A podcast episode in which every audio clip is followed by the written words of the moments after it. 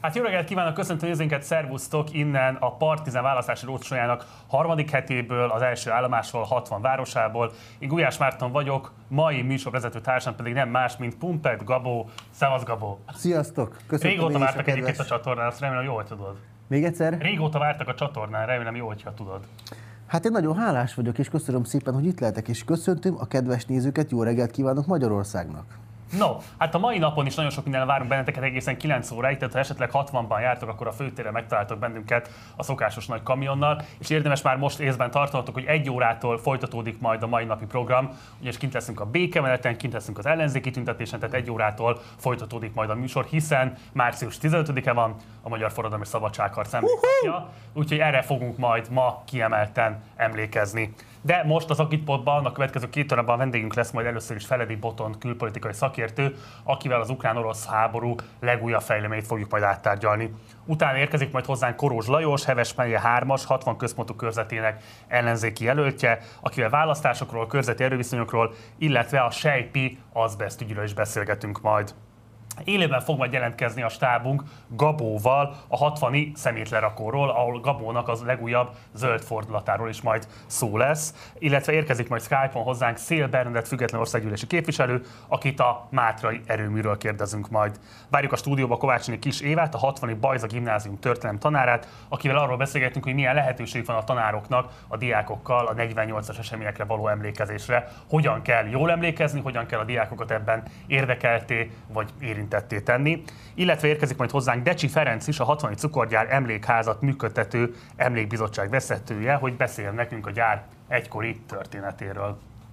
Gabóval mindjárt fogunk majd kettes is beszélgetni, de előtte nézzük meg a hírösszefoglalót, illetve érkezzen hozzánk Feledi Botont, tehát elsőként hírösszefoglaló.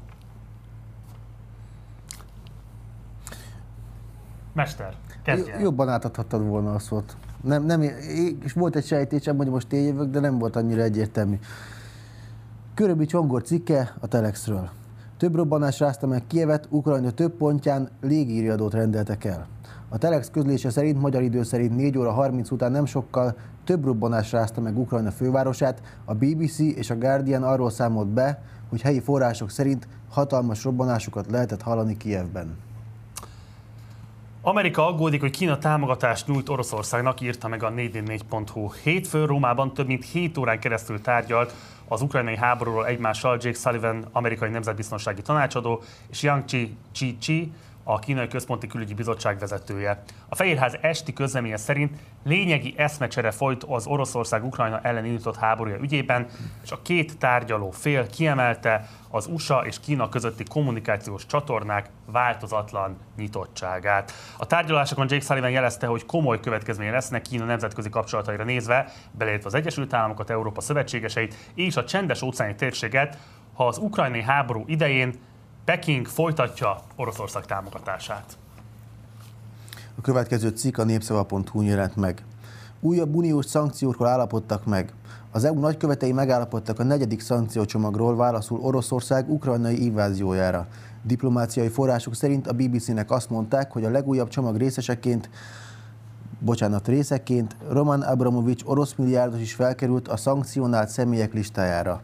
Bár a részleteket hivatalosan nem közölték, az Európai Unió várhatóan megtiltja a luxuscikkek exportját Oroszországba, megtiltja a vas és acélágazat kulcsfontosságú áruinak oroszországi importját, az orosz energiaszektorba irányuló európai befektetések betiltása is várható, de források szerint van néhány kivétel. Klubrádió nyomán jelent meg a hír, miszerint Gattyánik csalásra próbálták rávenni a kutyapártot. Erről Kovács Gergely, az MKKP társelnöke a Klubrádió megbeszélt cím műsorában hétfőn este mondta el. A Gattyánféle párt több embere kereste meg őket, hogy cseréljenek aláírásokat, azaz másolják le egymás ívein, az egymás ívein szereplőket. Akadt egy szürreális eset is, egyik jelöltjük éppen a választási irodánál volt, amikor a helyi gattyános ember felhívta, hogy cseréljenek aláírást, ő kihangosította a telefonját, és az irodában ülők végighallgatták az egészet, mégse vettek fel jegyzőkönyvet. Hmm, a Magyar Kétfakú Kutya párt a gyöngyösi körzetben visszaléptette jelöltjét, és nem tudták kideríteni, hogy kik gyűjtötték neki az aláírásokat. Ezzel 79 indulója maradt a pártnak, a választási törvény módosítása után 71 a minimum. Gabó, téged nem kerestek meg a gatyánék, hogy influenzáld egy kicsit őket? Nem, pedig én elfogadtam volna 10 milliárd forintot érte. 10 milliárdért influenzálnád a gatyánt? Igen? Öt ér is. Öt ér is? Ér is. Akkor van még hátra három hét a választásokból, hát meghallották ezt a megoldás mozgalomnál. Reméljük. Következő cikk a 24.hu jelent meg Kerner Zsolt cikke. Kiosztották az állami kitüntetéseket március 15-e alkalmából. Többek között Kossuth díjat kapott Dres Mihály, Rátóti Zoltán, Zoboki Gábor, illetve Széchenyi díjas lett Lánci András, írja a 24.hu. A teszmetben van bármilyen érték az én állami kitüntetéseknek? Hát figyelj, én még mindig nem kaptam kitüntetést, pedig azért, Járna már, azt gondolod? hát valami kis, nem azt mondom, hogy egy díj, de valami kis lazábban úgy jól érezni magam tőle.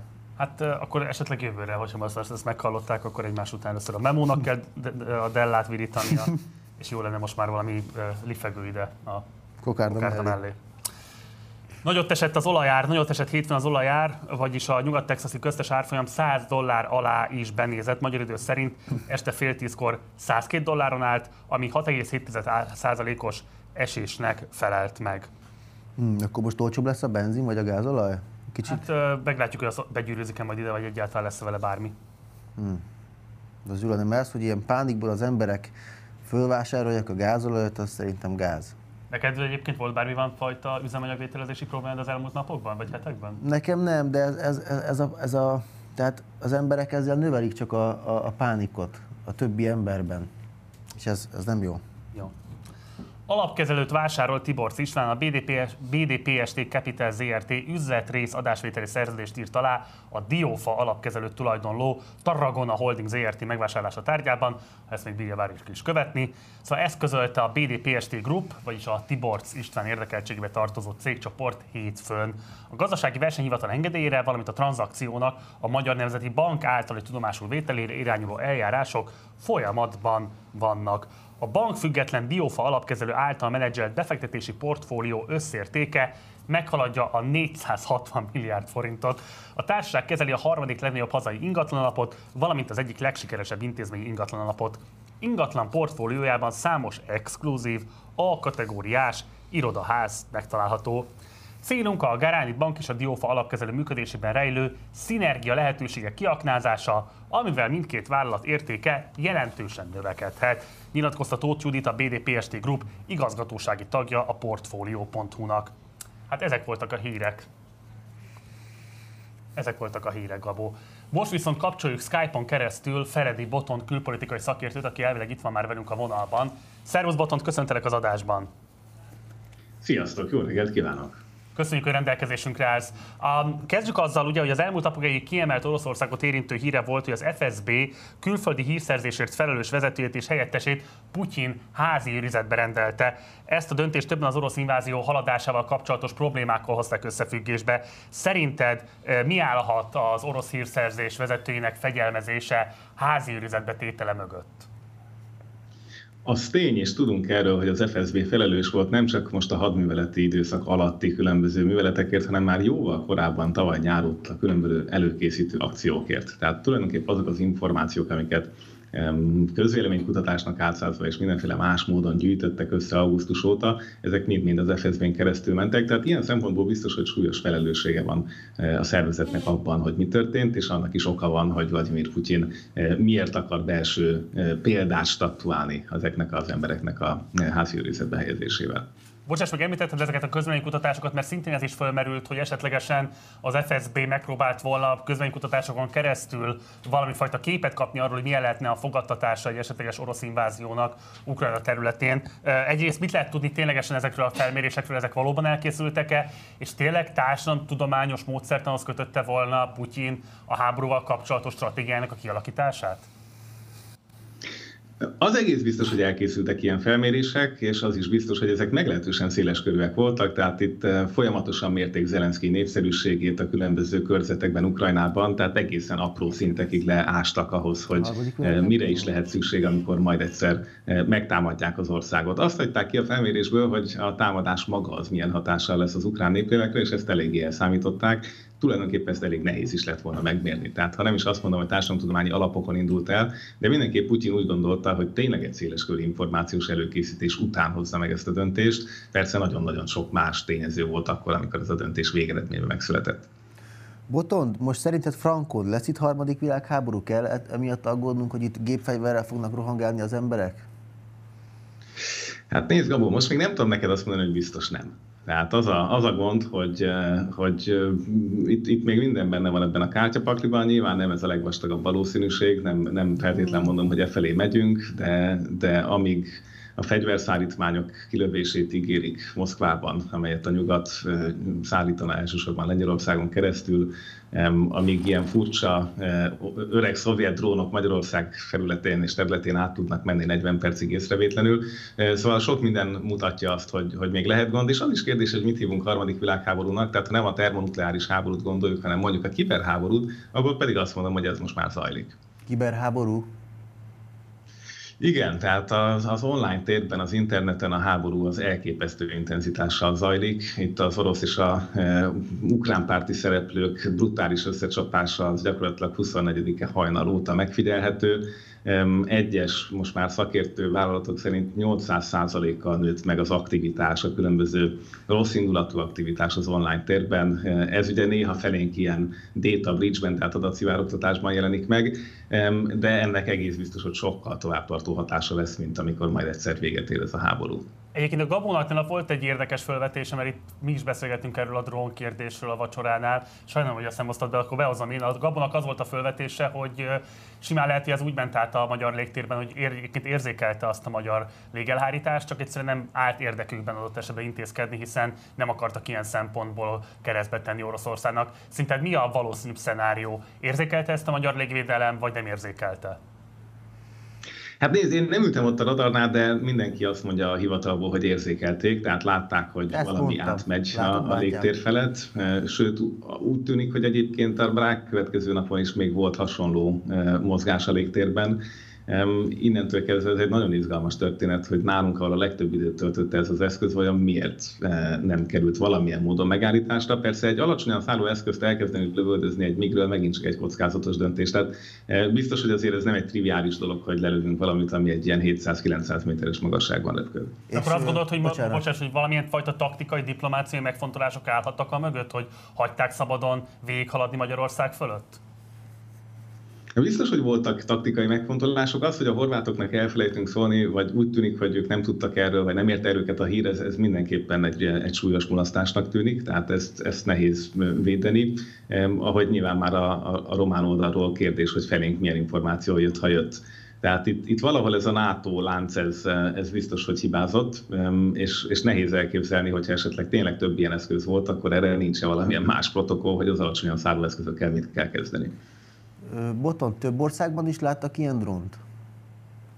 Nem, ez most minket érintett. Tehát Lengyelország részéről nem tudunk ilyet. Egyébként, hogyha már légtérbeli aktivitás, akkor a finneknél van brutális GPS spoofing, ami azt jelenti, hogy a GPS jeleket azokban a e, légterekben is teljesen elérhetetlenné teszik, ahol a utasszállítás történik. Tehát voltak finn járatok, amit emiatt törölni kellett. Mm. Ugye ilyet csináltak már korábban a Fekete-tengeren hajóknak és sok más területen is az oroszok. És egy kérdésem van, már csak időnk, engedd meg, hogy akkor azt én tegyem föl, Gabó, hogy ugye egyre súlyosabb hírek érkeznek arról, hogy Nyugat-Ukrajnában is egyre több bombatalálat éri a különböző településeket. Ugye a Viv városa volt az, ahol ugye egy katonai támaszpont is található, amiről most leginkább ilyen hírek érkeztek. Ez ugye igen, igen közel fekszik a, a lengyel határhoz. Ezt mennyiben érdemes a háború eszkalációjaként értékelni, és ha akként értékeljük, akkor ebből milyen következtetéseket lehet levonni?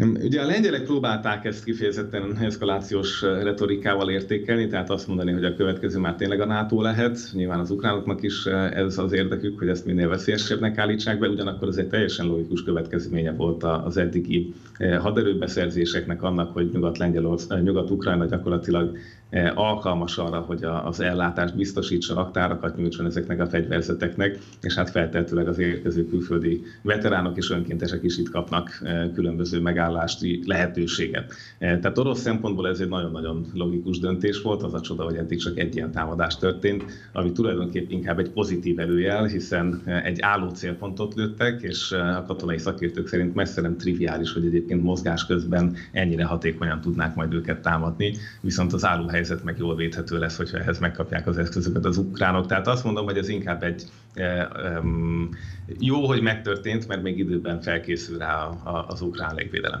De akkor azt mondod, hogy a kifejezetten nyugat-ukrajnai orosz harcászati mozgásokból arra lehet következtetni, hogy ezzel nagyon tudatosan bánik az orosz fél, hogy ne terjedjen olyan területekre, amelyek nem indokolhatóak katonai szempontból.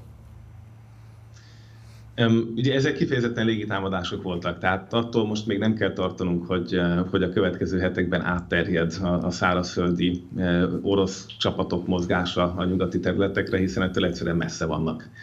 És biztosítani kell az utánpótlási útvonalakat, a megszállt területeken a közigazgatást, és láthatólag ez már a mostani területeken sem megy olyan egyszerűen. Tehát emiatt mondom, hogy nem, nem holnap lesz itt katonai tűzharc az utcákon, viszont a légi csapásokra számítanunk kell, és ezek, ezek biztos, hogy fognak érkezni, ahogy a szállítmányok visszaporodnak. Feledi Botton, nagyon szépen köszönöm, hogy itt voltál és rendelkezésünkre álltál. Szervusz, minden jót neked! Köszönöm szépen, sziasztok!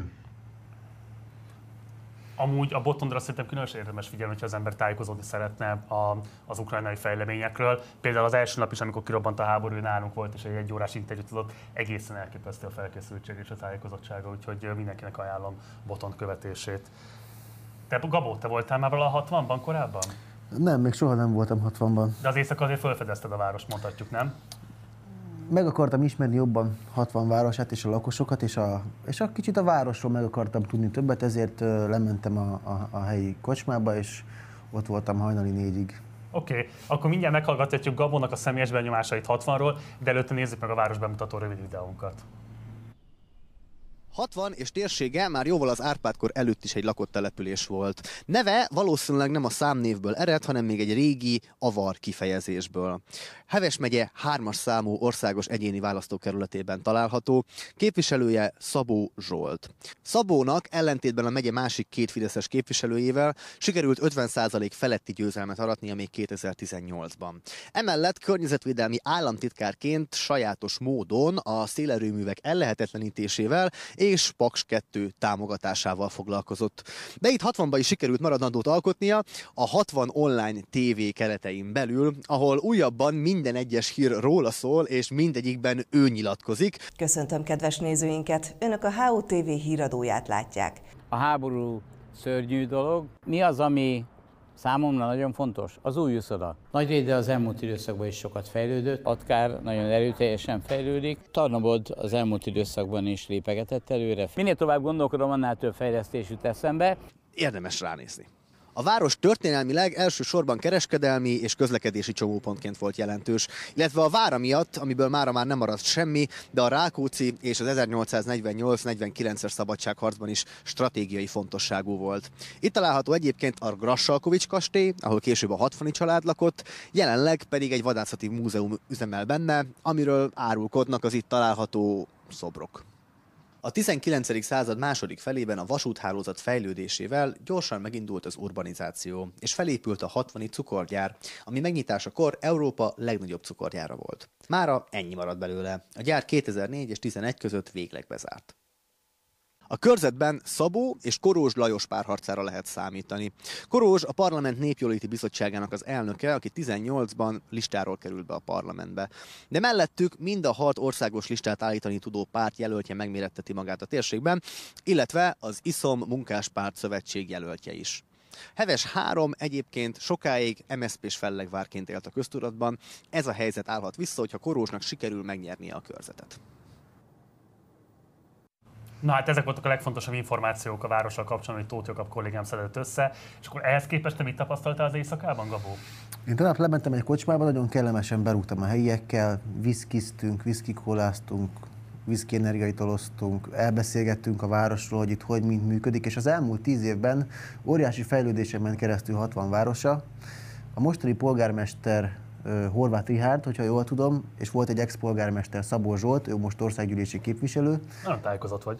Hát felkészültem azért tegnap a kocsmában, és, és régen nagyon nagy haverok voltak, de az utóbbi időben, hogyha jól tudom, akkor egymásnak feszültek valami pénzek miatt. Összebífeltek, azt mondod? Uh-huh. Egymásnak mentek, és most, most megy az oda-vissza adok-kapok, így lájtosan, de ehelyett összefogva kéne szolgálni 60 városát. És a lakosoknak ö, tehát ki, több, több pénzt kéne fordítani a városfejlesztésre, a fiatalok nagyon szeretnének ide egy plázát, gyorséttermet és wellness szállodát. No, megkérdezzük akkor az ellenzéki képviselőt, hogy mit gondol ezekről a kérdésekről. De mielőtt ráfordulnánk Koros Lajosra, egy picit beszéljünk már arról, hogy ugye nekünk volt egy, vagy hát van is egy nagy sikerű interjú sorozatunk a Partizán Pop, és annak te voltál az első alanya. Először még erre nagyjából szerintem most már hát egy másfél éve, kettő uh-huh. is volt talán. 2019 őszén csináltuk. Igen, igen. Én oda is egyébként egy buli után mentem, igen. De hogyha jól emlékszem, ott aludtam egy pár órát. És az Insta sztorid alapján próbáltuk kikövetkeztetni, hogy éppen merre járhatsz, mert az a legjobb egyébként, hogyha detektálni akarod Gabó mozgását a világban. De hogy egyébként nagyon örülök, hogy meghívtatok abba az interjúba, mert én utána nagyon sok pozitívat kaptam. Múltkor is vettem a Facebook Marketplace-en egy lámpát 5000 forintért, és megálltam a, a ház előtt, kis, kis, kis, gyorsan megálltam az út közepén a kocsival, oda szaladtam a nőhöz, odaadtam neki az ötöst, ideadta a lámpát, és mondta, ja, te vagy az? Láttalak múltkor a Partizán interjújába, remélem, hogy már jobban vagy. És jobban vagy, Gabó? Jobban vagyok. Igen? Igen. És akkor tényleg rosszabbul voltál? Nem. És azon gondolkoztam, megnéztem újra az interjút, hogy, hogy miért gondolta azt a, a, a néző, hogy én, én rosszul vagyok. Ezen gondolkoztam. Mert... Hát azért szerintem az derült ki abból az interjúból, hogy azért nagyon sokan használtak, vagy használtak föl különböző szándékoknak így a kiteljesítésére műsorkészítés címszóval, és ugye azzal te neked azért volt problémád rendesen. Ez így van, de azért sokat is köszönhetek ennek. Tehát most is itt ülhetek ebben a székben a mai nap, mai reggel, és ez azért szerintem kell az, hogyha valaki nagyot akar durrantani a médiában manapság, ahhoz kell, hogy megbotránkoztató legyen az elején, hogy valamivel fölfigyeljenek rá az emberek. Én nem tudok énekelni, nem vagyok színész, ezért nekem maradt a műsorcsinálás, a proliskodás. És más lenne az az interjú, hogyha most készítenénk el, így nagyjából két év távlatából? Igen, én egyébként bánom is, hogy azt akkor csináltuk, mert Miért? Én, mert én másfél-két év alatt nagyon rengeteget változtam, a mai napig is járok, hetente járok pszichológushoz, könyveket olvasok, audiobookokat hallgatok, és fejlesztem önmagam, és én azt gondolom, hogy a, hogyha ezt az interjút ma csináltuk volna meg, akkor máshogy tudnék beszélni erről az egészről. Nem kell válaszolnod, de ez érdekelne, hogy pszichológushoz ilyen önismereti okokból jársz, vagy pedig kifejezetten azért, mert van olyan mentális problémád, amivel szeretnéd, hogyha segítséget?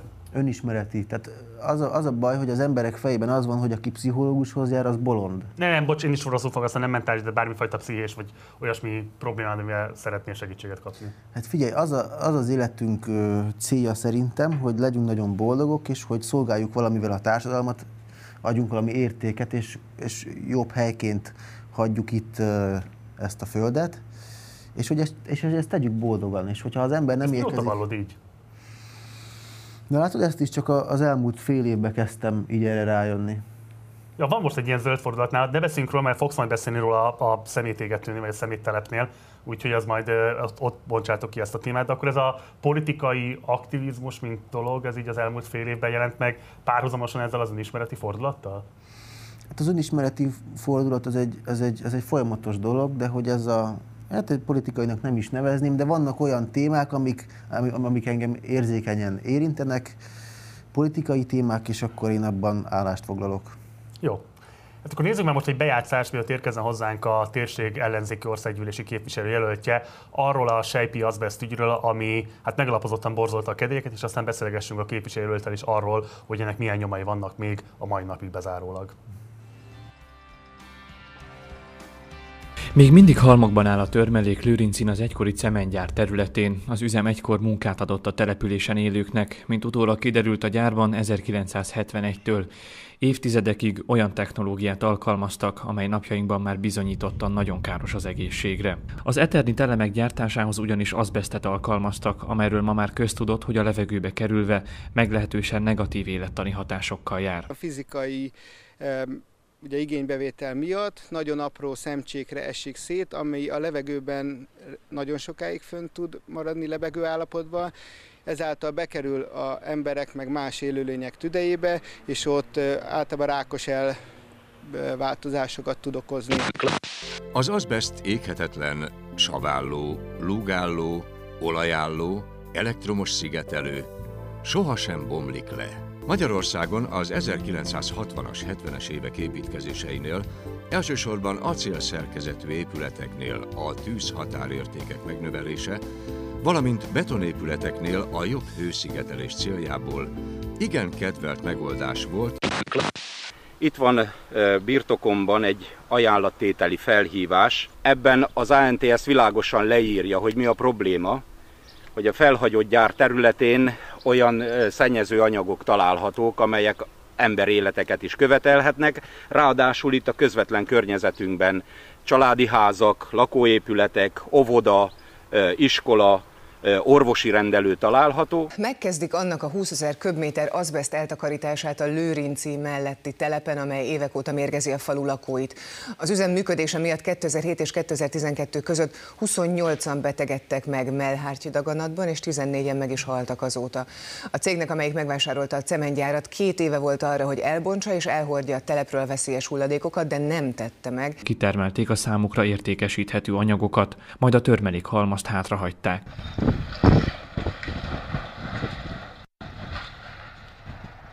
A Lőrinci Cemengyár környékén lakók közül 8 súlyosan beteg ember döntött úgy három évvel ezelőtt, hogy kártérítési pert indít az állam ellen.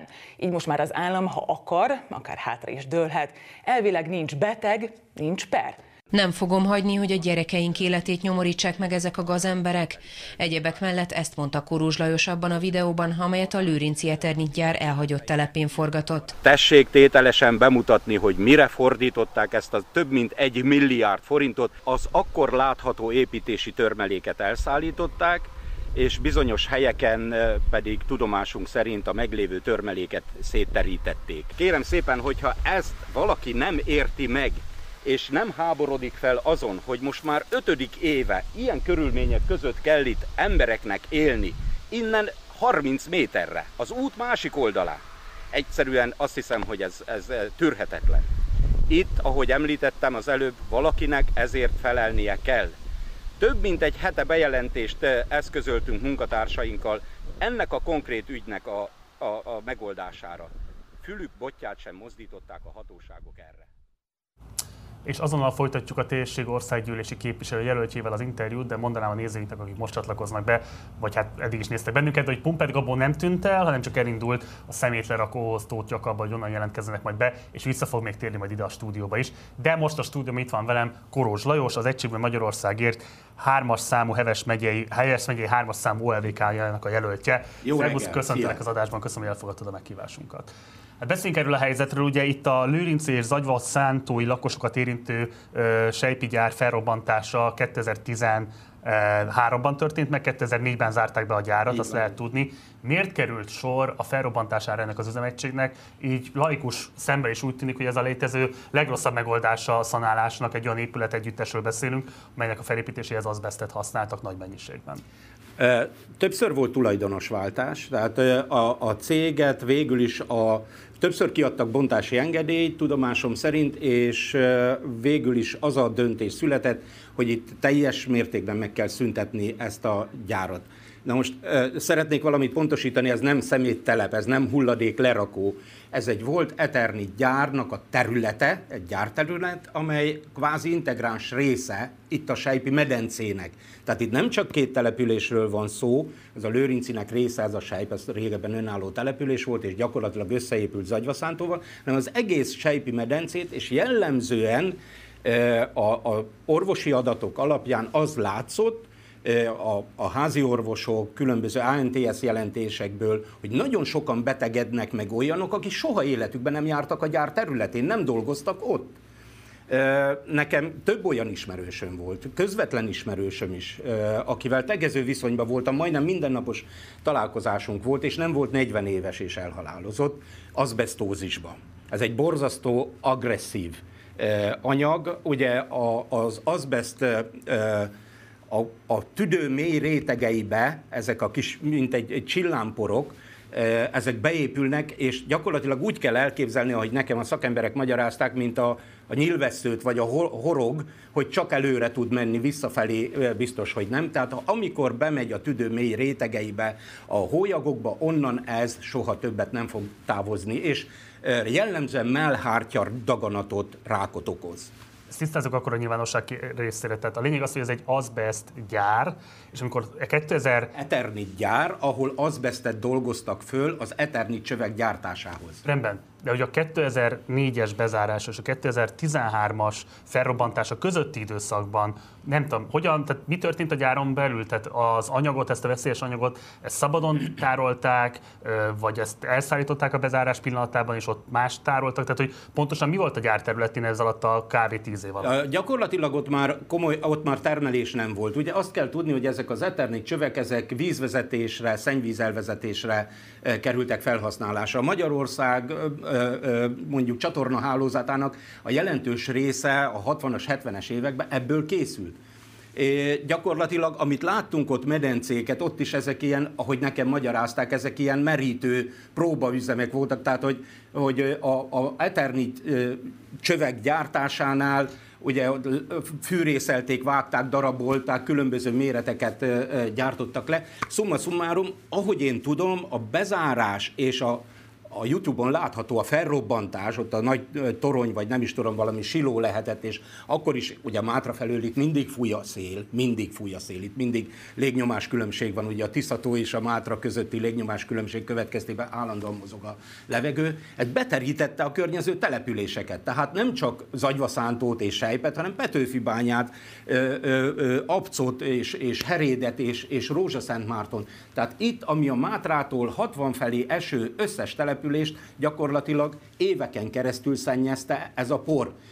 Erre kaptak később állami támogatást Szabó Zsolt és a Pest megyei kormányhivatal elnöke, Tarnai Rihárd, egyébként egy sötét gazembernek tartom, zárójelet bezárok, mert hogy más ügyben is sáros egyébként az illető, nagy dirrel durral egy sajtótájékoztató keretében egy videót forgattak a, a, a felrobbantott gyár területén, hogy minden rendben van, kaptak közel 1 milliárd plusz áfa, tehát ez több mint 1000 millió forintot arra, hogy eltakarítsák. A leíratban az szerepelt, hogy ott talajcserét is végre kell hajtani. Ma, mai napig lehet látni, hogy van álló épület, derék magasságban, mintha lerobbantották volna a beton pilléreket, és a, a vasbeton elemek állnak ki belőle, a hatalmas olajkráter, benne döglött fácánkakas, és ezek a vájuk, ezek hatalmasak, ezek úgy néz ki, mint a, mondjuk nem mint Karakalla császár fürdője, de mai napig vízzel tele és, és a kiporzás a mai napig létezik. Miért tartott évekig az eltakarítás a romoknak? Ráadásul ugye láttuk a felvételeken, és te is most ezt erősíted meg. A mai napig nem sikerült egyébként eltakarítani minden romot. Szóval miért, hogy nem történt ez meg, miközben egyébként volt erre külön állami támogatás? Volt állami támogatás. A helyiek elmondása szerint jó néhány kamionnal elszállítottak két különböző helyszínre, azt hiszem Fejér megyébe, valahol Várpalota környékén van ilyen veszélyes hulladék, mert ez bárhol nem lehet lerakni, hiszen de akkor nem oldottál meg semmit, ha egyik helyről áthordod a másikra ezt a veszélyes hulladékot, és valahol itt Pest megyében volt egy olyan lerakó, ahol ezt meg tudták semmisíteni, de a helyiek elmondták, hogy ott jó, egy néhány kamionnal vittek csak el. Tehát a felmérésekben, illetve pontosabban a hatósági véleményekben és a hatósági előírásokban az szerepelt, hogy mintegy 25 ezer tonna törmeléket kellett volna megsemmisíteni. Azt mondják, hogy néhány kamionnal elvittek, ez nem kerülhetett 50-60 millió forintnál többe, és az összes többit elterítették ilyen ö, tolólapokkal a területen. A területet már fölverte a gaz, mert azért a természet visszaveszi, ami az övé, parlagfűerdő van egyébként nyár kellős közepén ott a területen, de minden más megtalálható, amiről az előbb beszéltem. Még 2015-ben cikkezett arról a sajtó, hogy Pintés Sándor belügyminiszter, illetve Orbán Viktor miniszterelnök is tudhattak az azbest helyzetről.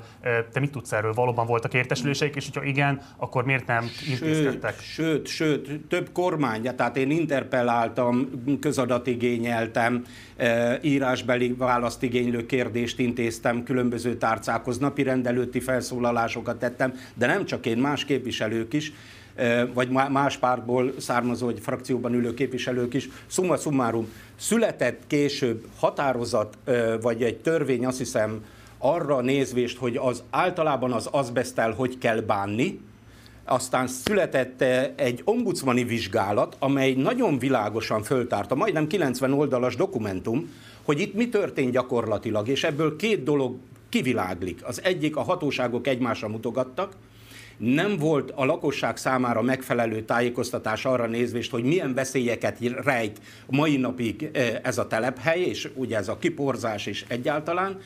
Másik, mindenki hárított, mindenki eh, eh, eltolta magától az ügyet. A polgármester, a lőrinci polgármester azért, mert ez az állam, az állam azért, mert ez az valamelyik szakhatósága, a szakhatóságok egymásnak üzengettek, közben pedig elindult a per, a felperesek mindegyike halott. Ez egy eléggé tragikus fejlemény. Még egy kérdés engedj még ide, aztán majd beszélünk az országos ügyekről is, hogy miért az államot perelték be a felperesek, miért nem egyébként magát a céget, amely egyébként magántulajdonosként nyilvánvalóan elsődleges felelős volt abban, hogy a területén pontosan mi is történik. Nézze, most már több mint másfél-két évszázada az azbesztet használják szigetelésre és minden más egyébre, ahogy itt az összeállításban is felvetették. Valamikor a 70-es években kezdett kiderülni az, és később ugye pereket is indítottak először Svájcban, tudomásom szerint, mert elkezdtem utána járni én is ezeknek a, az ügyeknek, hogy van-e valamilyen ö, ö, felelőssége annak, aki alkalmazza, és milyen felelőssége van a mindenkori államnak. Tehát itt a 70-es évekig az nem derült ki, hogy ez egy mérgező, hogy visszafordíthatatlan folyamatokat indít el, stb. stb. De ahogy ezek nyilvánosságra kerültek, egyértelművé vált, hogy nem azok, akik használják a technológiát, nem azok, akik alkalmazzák, hanem generálisan a szabályozás szintjén a felelős mindig az adott állam ilyen esetben. És az független attól, hogy éppen ki van kormányon. Tehát én nekem, amikor én ebbe belecsöppentem és elkezdtem vele foglalkozni, hát ez is lassan már tíz éve, de előtte előtte nem volt ilyen nagy mennyiségű, hogy mondjam, nem volt ennyi halott, nem voltak ilyen problémák, nem, nem derült ki a társadalom számára, hiszen a mindennapi életünk része volt, panelházak szigetelésétől kezdve, eh, ahogy említettem, a víz eh, csatorna eh, vezetékek, eh, kik használták ezt a technikát. De ezek kérdezem, hogy akkor miért nem egyébként magát a gyárnak a tulajdonosát perelték be itt helyben, az egy eh, kevésbé valószínűsíthetően nyertes per lett volna, mint a magyar állam ellenébe menni?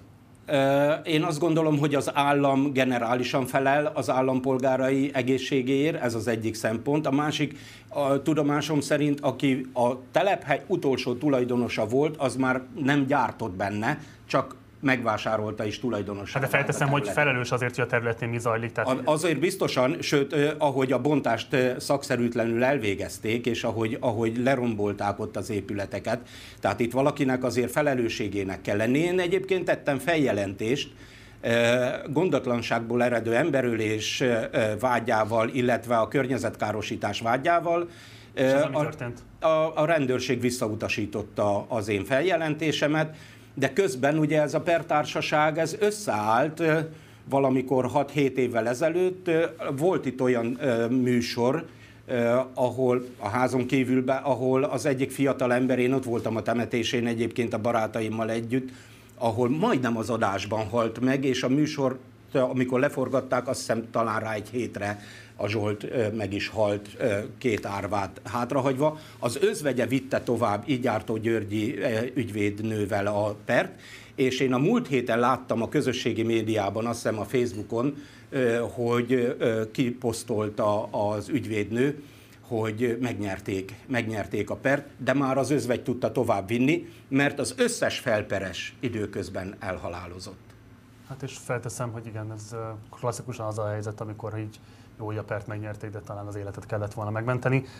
Térjünk rá az országgyűlési választásokra. Ugye a 60 központú délhevesi választókörzet több okból is hát figyelemre méltó. Ugye korábban MSZP és Fellegvárnak számított, viszont az utóbbi időszakban lehet azt mondani, hogy a Jobbik 10 legerősebb helyi körzetének számított. És hát azért a billegő körzetek közé sorolják, azzal együtt, hogy a Fidesznek nyilvánvalóan van a helyzeti előnye, bár neki sem könnyű ez a terep. A te megítélésed szerint miért épült le helyben az MSZP, illetve hogy áll jelenleg a Jobbik beágyazottsága? Kezdjük azzal, hogy itt gyakorlatilag minden valamire való politikai pártnak volt valamilyen szervezete ebben a térségben, tehát a, a, a Jobbiktól a DK-n keresztül a, a, már a párbeszédig, az MSZP-ig. Valóban ez egy, az egész Heves megye egy baloldali fellegvár volt, amikor még a hat körzetes rendszer volt, akkor mi mind a hat egyéni körzetet nyertük. Hát egyéb iránt én a hetedik ciklusomra készülök most az országgyűlési választásokon, Na, a lényeg az egészben az, hogy a, a legutolsó helyhatósági választásokon egyesség született abban, ugyanúgy, mint a fővárosban példának okáért, hogy az ellenzék közösen indul, és itt volt egy nézeteltérés az előző MSZP-s polgármester, illetve két vagy három cikluson keresztül országgyűlési képviselők között és a, a, a koalíciós csapat között. És a koalíciót alkotó ellenzéki pártok nem akarták eh, ezt a személyt eh, közös polgármester jelöltnek, ő viszont eh, úgy gondolta, hogy elindul szemben az együttműködő szervezetekkel. Ez, ez oda vezetett, hogy, hogy a akkori számítások szerint messze alul teljesített az ellenzéki csapat. Ahogy én akkor láttam itt a képletet, Nekünk volt lehetőségünk arra, hogy három-négy képviselői mandátumot szerezzünk a városi közgyűlésben. Ezzel szemben egyetlen egy listás helyet tudott az együttműködő civil csapat szerezni. Hogy nem mondom, hogy szétesett, mert például az MSZP szervezet megmaradt 60-ban, de lényegesen gyengébb, mint korábban. De lényegesen volt. gyengébb, meggyengült, 60-ban is hevesen is. Hát ugye itt négy város van ebben a választókörzetben, Dulván 80 ezer állampolgár, Lőrinci 60 heves és kisköre városok, de ugye Havas a, 60 a legnagyobb, neki is 20.500 lakosa van, tehát durván 17 ezer választópolgár, de a lényeg az egészben az, hogy itt a délhevesi részen meglehetősen erős volt a jobbik valóban, ez elsősorban a szervezettségüknek és Vona Gábor személyének tudható. Vona Gábor a szomszéd településen, ugye Gyöngyösön politizálgatott a kezdet-kezdetén, és Gyöngyös-Gyöngyös környékén egyébként is erős volt, ebből adódóan a Jobbik. A másik, hogy Schneider Tamás, aki a Jobbiknak elnöke is volt, itt indult többször képviselőjelöltként, nem is szerepelt rosszul egyéb iránt, és hát volt egyfajta hálózatosodása a, a Jobbiknak. Most a Jobbikon belüli ö, konfliktusok következtében tudomásom szerint Schneider Tamás elhagyta a Jobbikot, átlépett egy másik pártba, ez a Polgári Válasz nevű ö, formációba, és ö, hát ugye a Jobbiknak is persze maradtak szavazói, maradtak emberei, de már közel sem olyan erővel van jelen, mint annak idején volt. Az előválasztás viszont nagyon, nagyon pozitív élményeket hozott nekem is az Hogyan próbáltuk újraépíteni helyben az MSZP? Tehát mi az a szervező munka, pártmunka, amit elvégeztek azért, hogy erősödjön a párt beágyazottsága, vagy most nem ennek van az ideje, most alapvetően inkább az ellenzéki karaktert próbáljátok erősíteni? Én, én, nézd, én nagyon nagy híve voltam az előválasztásnak. Én annak idején, mikor Karácsony Gergely kapcsán, akár Horváth Csavával, hogy párton belül előválaszunk, majd később ugye Kálmán Olgával mérkőzött meg a, a Gergely, én egész hetet töltöttem kint a Blaha Luisa téren aktivistaként, segítőként. Én borzasztóan beleszerettem, mikor megismertem ezt az előválasztási technológiát, és sokat utána is olvastam még a Hon Gábor féle tanulmányokból nagyon nagy híve voltam, és hál' Istennek, hogy belefogtunk, mert itt megmozdított az ellenzéki szavazótábort. Több mint 6000 ember vett részt az előválasztáson ebben a választókörzetben úgy, hogy a 38 település közül csak 15-ben tudtuk megszervezni, ugye az AHANG volt a koordinátor ebben. Kevesebb, mint a felében. De, de a Heves 3-asban kétszer annyi helyen volt, mint a másik kettőben. Ezt mondom, hogy akkor igazából ebből az ellenzék tud építkezni, az MSP nem feltétlenül. Tehát ez a kérdés, hogy az MSP hogyan lesz erősebb beágyazottsága a helyben jelen? Mi elkezdtünk a, elkezdtük a hálózatosodást szervezni, nekünk mindenhonnan jellemzően az MSP bázisán lesz szavazókörben delegáltunk, minden szavazókörben két delegáltunk, 98 szavazókör van, ez azt jelenti, hogy 196 hely embert kell betenni praktikusan ez 220 ember, mert utolsó pillanatban tudjuk jól mindig vannak ügyek, problémák, de is már most van olyan szervezetünk, amely újra alakult, újra szerveződött. Itt a Sejpi medencében is egy nagyon erős bázis szerettünk volna, meg ki is tudtunk alakítani, Petőfi bányán, Rózsa, Szentmárton, Abcon, és ugyanígy Heves és Heves környékén. Az Országgyűlésben a Népgyűlöleti Bizottságnak vagy az elnöke, és alapvetően szociális, illetve megélhetési kérdésekkel vétetted észre magadat leginkább az elmúlt négy évben, és ezek a legfontosabb ügyeid is. Ugyanakkor azt tűnik ki, hogy az ellenzéki kampányban ezek kevésbé tematizált kérdések. A terészedről ez értékalapú döntés, hogy ezzel akarsz kitűnni, vagy inkább választási taktikai megfontolások állnak mögött? Nézd, én, én szociológus vagyok egyébként is. Tehát én soha nem hagytam fel a szakmával. Én mindig igyekszem a legfrissebb tanulmányokat, akár eh, a nemzetközi irodalomból is eh, elolvasni. Eh, sokszor, sokszor a, mondjuk a rendelkezésünkre álló adatokkal sem elégszem meg, és másodelemzéseket csinálok, akár a KSH adatok, vagy egyéb mikrocenzus anyagok kapcsán is. Következésképpen igen, én azt gondolom, hogy egy összetartó, szolidáris társadalom az mindig erősebb, mint minden más szerveződés, és minden válságot, legyen ez akár a Covid-válság, legyen ez egy gazdasági válság, legyen ez egy klímaválság, egy összetartó társadalom mindig jobban át tud vészelni, mint az a társadalom, amelyik polarizálódott. Következésképpen én a szociális ügyekkel, a társadalombiztosításnak, a nyugdíjügyeivel, esélyegyenlőségi ügyekkel foglalkoztam, én háromszor voltam államtitkár, én erre borzasztóan büszke vagyok, és kétszer voltam parlamenti bizottsági elnök.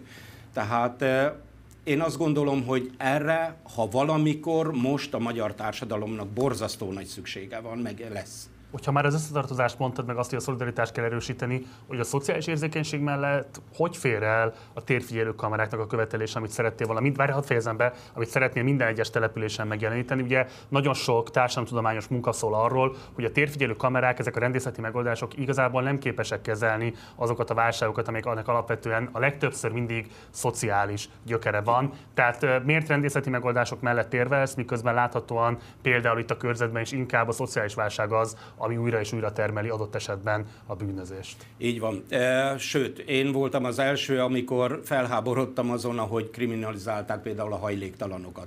Sőt, e, törvényi úton, hogy, hogy rendőröket vittek a hajléktalan szállóra, stb. stb. Én pontosan tudom, hogy ezeket a problémákat rendészeti eszközökkel nem lehet megoldani, viszont azt is látom, hogy e, főleg a délhevesi térségben, ahol nagyon erős például a drog probléma, ahol tizenéves gyerekek eh, már drogoznak. Eh, ezek is persze szociális eredetű, gyökerű problémák, eh, pontosan tudom, viszont azt is látom, hogy a helyi társadalomnak a, a, nem is annyira az attitűdje, hanem a helyi társadalom jelenlegi megnyugtatása véget, amikor ők azt követelik, hogy már pedig mondjuk lenni kell rendőrnek a településen, nem azért, hogy, hogy ő most gumibottal fenyegessen mindenkit, hanem, hanem azért, hogy legyen egy olyan biztos pont, mindemellett, hogy oda kell tenni mellé a szociális munkát, vagy hamarabb kell oda tenni a szociális munkát. De érted, nem mellett kampányolsz, hogy legyen minden településen fizetett szociális munkás, hanem mellett kampányolsz, hogy legyenek... De én azért, azért is meg, Nem kéne ebben konfliktus is válni akár a szavazókkal, és elmagyarázni nekik, hogy a biztonság igénye teljesen legitim, de a biztonság élményét nem az fogja megteremteni, Én a térfigyelő kamera lesz, hanem az, hogyha egy működő én... szociális hálózat. Ez pontosan így van, és különösen úgy, hogy én, én megyek, mert én minden településen ott vagyok, és ott, vagy, ott leszek még a következő három hétben, vagy két és fél hétben is, és pontosan látom, hogy mire van szüksége, hogy hogy lehetetlenítették el a települési önkormányzatokat, pontosan látom, hogy mit műveltek azzal, hogy elvették a rendszeres szociális segélyt, hogy elvették a lakhatási támogatást, az adóságkezelési szolgáltatást, a méltányossági közgyógyellátást a településektől. És, és az alapellátásban is kifacsarták gyakorlatilag, és letudják azzal, hogy néhány ember szakembernek adnak napi egyszeri melegételt, azt is persze Európai Uniós pénzből, de úgy adják elő, mint hogy... Ha erre nem kérdezek rá, Lajos, akkor ezek a kérdések nem merülnek fel az ellenzék kampányában. Miért? De én, én, ezt, kőkem, én ezt kőkeményen mondom, én kőkeményen mondom mindenhol, ahová csak elmegyek, és akivel csak tudok beszélni, hogy nem látjátok, hogy az eszközöktől vagytok megfojtva. Meg vagytok folytva a humán erőforrásnak, a, a humán erőforrástól, mert nincsenek szakemberek, nem kaptok státuszt hozzá, nem kaptok bért hozzá, és nem kaptok a pénzbeli ellátásokra sem anyagi forrásokat.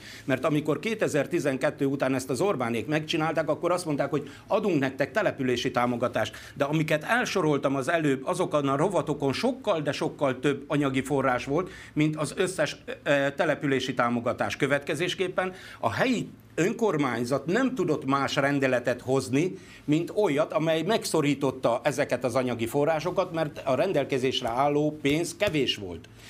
Záró kérdés van már csak idő, mindenképpen beszéljünk ugye Szabó Zsoltról, a körzet Fideszes képviselőjelöltjéről. Beszéljünk. Mi kerestük őt a Facebook oldalán található hivatalos e-mail címén, nem kaptunk sajnos választ a megkeresésre, tehát rajtunk kiváló okok miatt nem tudjuk őt kérdezni itt a stúdióban. Egyébként szerettünk volna vele interjút készíteni. Nektek sikerült-e találkoznatok? Reménykedhetnek-e a körzet szavazópolgári abban, hogy lesz esetleg vita köztetek?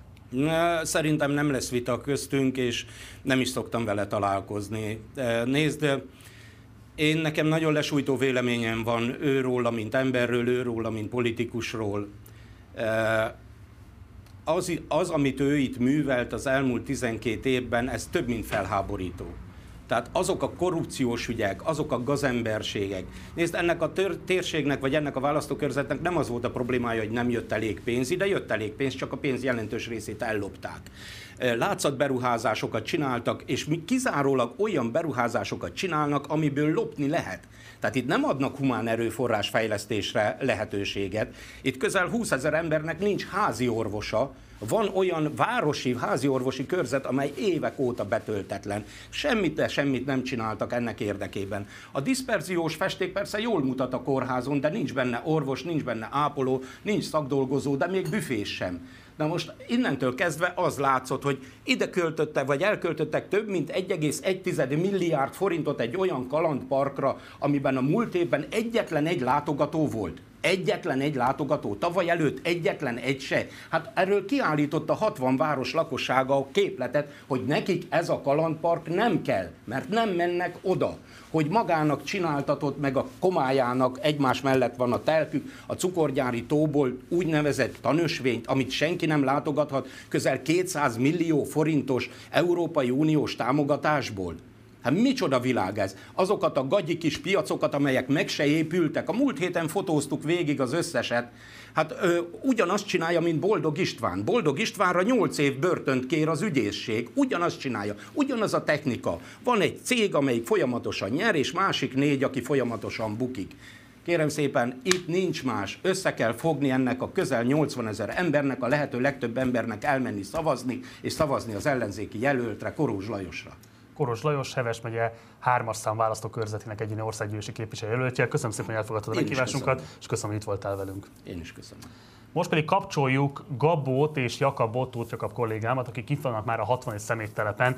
A szeméttelepről érkező bűz igen erősen megkeseríti meg a helyben élőknek a helyzetét, úgyhogy nézzük meg, hogy pontosan mire jutnak a helyszíni telepszemle során.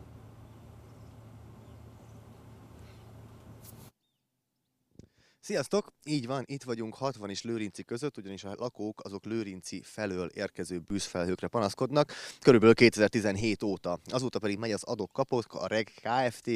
és a lakosok között. Az önkormányzat is beszállt a történetbe, több elmarasztaló ítélet is született már, ehhez képest nem nagyon történt semmi, ugyanis ezeket folyamatosan megfellebbezték, és sem a bűzmérők nem lettek kihelyezve, sem pedig a probléma nem lett megoldva. Most pedig itt vagyunk, és hát láthatjuk, hogy milyen helyzet van. Gabó, te mit szólsz ezekhez a műanyagokhoz, meg itt ez a környékhez? Hát olyan, mint hogyha több, több dolog is eszembe jutott, olyan, mint hogyha karácsony lenne, meg olyan, mint hogyha ez direkt így egy ilyen elhagyatott fesztivál lenne, mert olyan sok műanyag, meg nylon lóg a fákról, meg a bokrokról, hogy olyan, mint hogy a direkt lenne idetéve. De ahogy látom, ez a keri, itt, itt a szemét lerakó telep, és ez a kerítés. És amikor fúj a szél, akkor gondolom elviszi a szemetet. Most miből tartana fölhúzni mondjuk egy ilyen 10 méternél magasabb kerítést?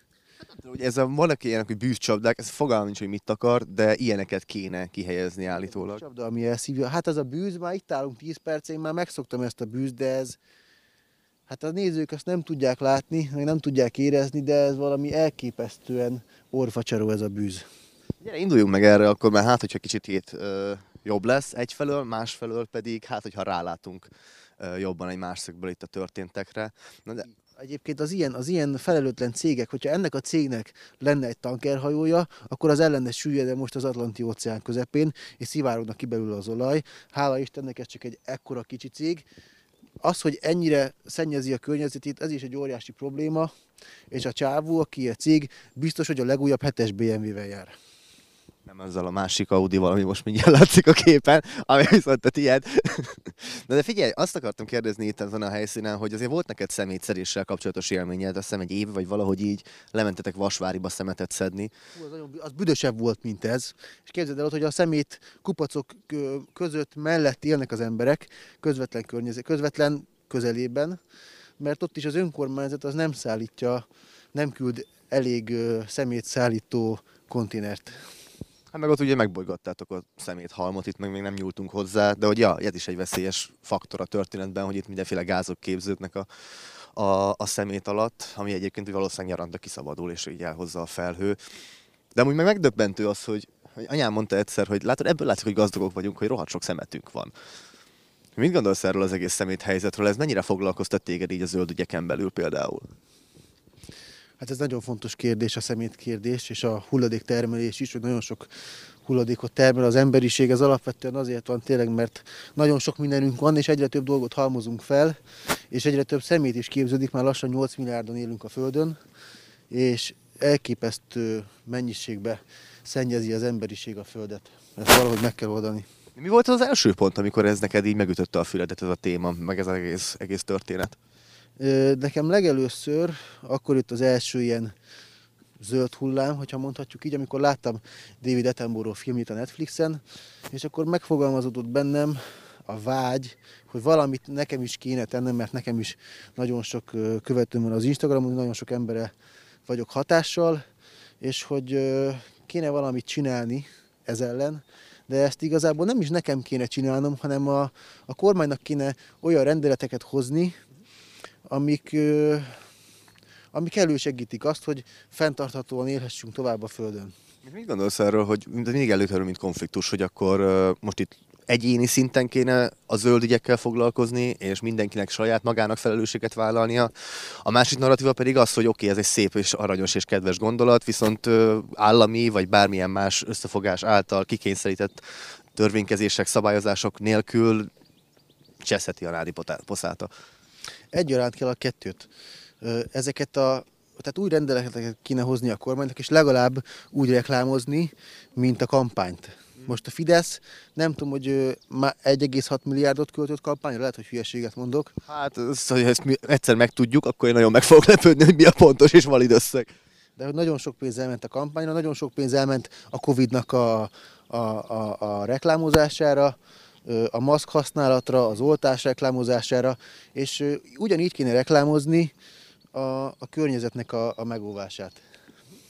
De akkor tulajdonképpen ez azt mondod, hogy, hogy az a film uh, azt tudott benne egy olyan dolgot elindítani, amitől ez az egész dolog uh, megfogalmazódott benne. Ez azért érdekes szerintem, mert mert van a Netflix, mint olyan, és nagyon sok minden vád éri azzal kapcsolatban, hogy ők hogyan működnek, de akkor csak tudnak hatást elérni emberekben különböző filmekkel, dokumentumfilmekkel. Miért gondolsz, hogy hogyan működnek? Hát ö, esztétikailag, ami- abban, hogy mindent megvesznek gyakorlatilag, ami, ami létezik, ö, meg mindenre adnak pénzt, de ez egy másik téma, maradjunk az zöldeknél. Ja, Az nem baj szerintem egyébként, mert most is voltam moziba, tegnap előtt megnéztük a batman és be kell menni, kajak, tehát föl kell öltözni, be kell menni a moziba, ami hogyha bemész a moziba, az is nagyon sok káros anyag kibocsátással jár. Tehát én szeretem a Netflixet, mert otthon is lehet igazából mozizni, rendelsz kaját a foodpandáról, és akkor ott elmozizgatsz otthon. Egy érdekes aspektusa a dolognak. És mi, a még, mi, az, ami még, mi az, ami még a zöld ügyeken belül téged konkrétan foglalkoztat? Vagy vannak konkrét ügyek, vagy inkább csak maga, maga az eszme? Hmm.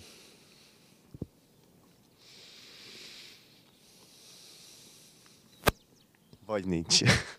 De hát globálisan az egész.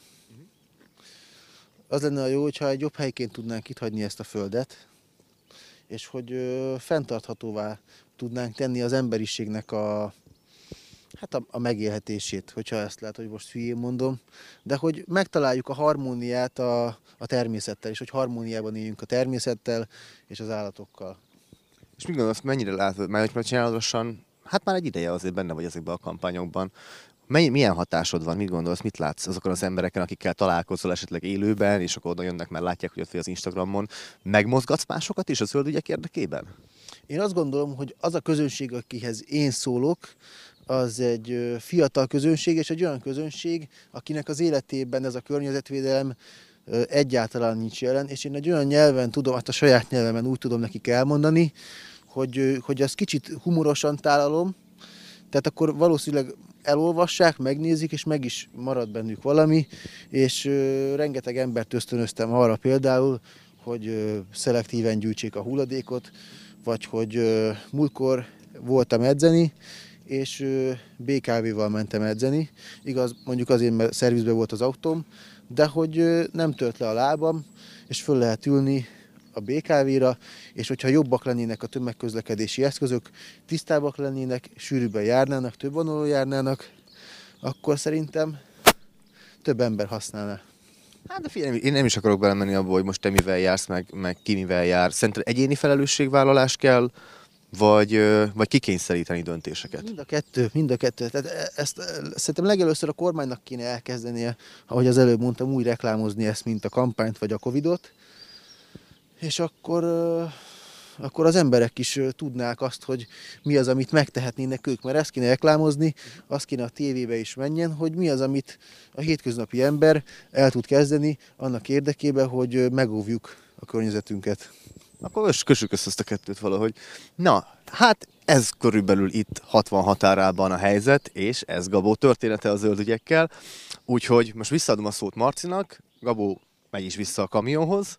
Egy olyan szép, ez egy olyan szép kis, kis erdőcske egyébként, annyira baj, hogy ez ennyire szét van cseszve. Hát így, ahogy mondod. Szóval Gabó visszamegy a kamionhoz, mi pedig ö, elbúcsúzunk a szó a. Köszi Jakab, folytatjuk is a Mátrai erőmű kérdésével, azt fogjuk majd vizsgálni a következőkben, hamarosan érkezik majd Szél Bernadett, független országgyűlési képviselő, szóval vele fogjuk majd Skype-on keresztül átbeszélni azt, hogy milyen környezeti, illetve pénzügyi problémák vannak a Mátrai erőmű környékén. Előtte azonban nézzünk meg magáról az erőműről egy rövid videós összeállítást. A Visontai lignit mezőre telepített Gagarin hőerőmű megkezdte üzemelését.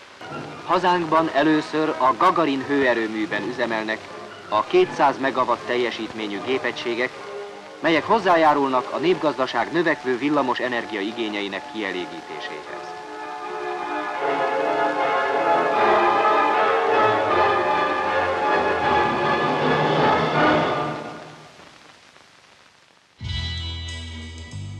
A Visontai Mátrai erőmű Magyarország legnagyobb széntüzelésű erőműve, és Paks után a hazai energiaszektornak a második legnagyobb áramtermelő üzeme.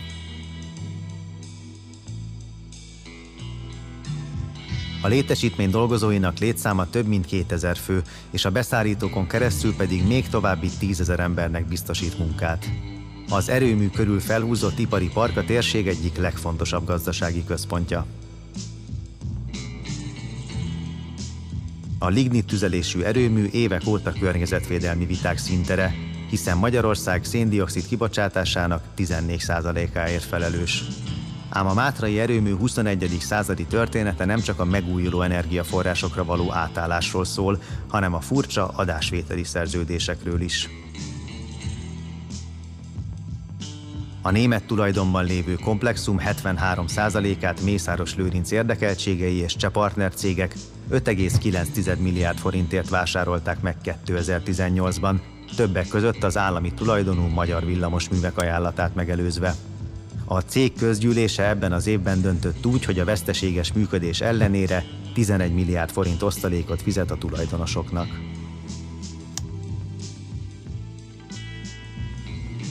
Az erőmű nem sokáig volt Mészáros Lőrinc tulajdonában. Hiszen 2019 végén a magyar villamos művek a korábbi árhoz képest magas összegért 17,4 milliárd forintért megvásárolta tőle, valamint a hitelek tehermentesítését is magára vállalta.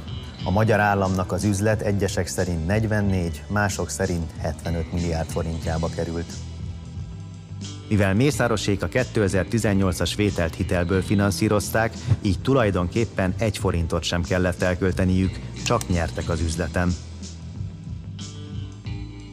A hitel mellett az eladással is szerencséjük volt, hiszen egy veszteségesen működő, elavult erőművet a magyar államon kívül valószínűleg nem vett volna meg más, pláne nem ilyen magas áron. A hírek arról is szóltak, hogy Mészáros Lőrincnek úgy sikerült elérnie, hogy megtörténjen az adásvétel, hogy belengedte a komplexum bezárását. Ne zavarjanak, legyenek szívesek. Nem vagyok közszereplő, úgyhogy ha lehet, akkor egy kicsit távolodjon el tőlem, jó? A Mácsai erőmű kapcsán... Még egyszer mondom, távolodjon el tőlem, jó? Azonnal távolodjon el. Az erőművet működtető társaság 2020-ban 42,7 milliárd forint veszteséget termelt úgy, hogy árbevétele jelentősen nem csökkent, és a termelését is direkt visszafogták. A Mátrai erőmű szükséges korszerűsítéséről 2021. februárjában döntött a magyar kormány. A tervek szerint 2025-re leállítják a lignit tüzelésű blokkokat, helyettük alapvetően gáztüzelésre és napenergia termelésre igyekeznek átállítani az erőművet. A korszerűsítés összege a szakértők szerint elérheti a 300 milliárd forintot, amelyből több, mint 100 milliárd forint vissza nem térítendő EU-s támogatásból érkezhet.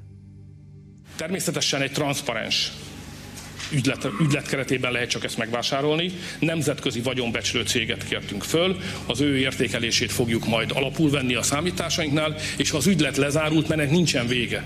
Tehát amikor ez lezárult, akkor transzparensé is tesszük. De egyelőre nem valósult meg. Tehát megállapodások születtek, de jogilag ez nincsen levezényelve, és még mind a két fél visszaléphet, tehát ezért idő előtti volna az információknak a teljes körű nyilvános, ez meg fog történni.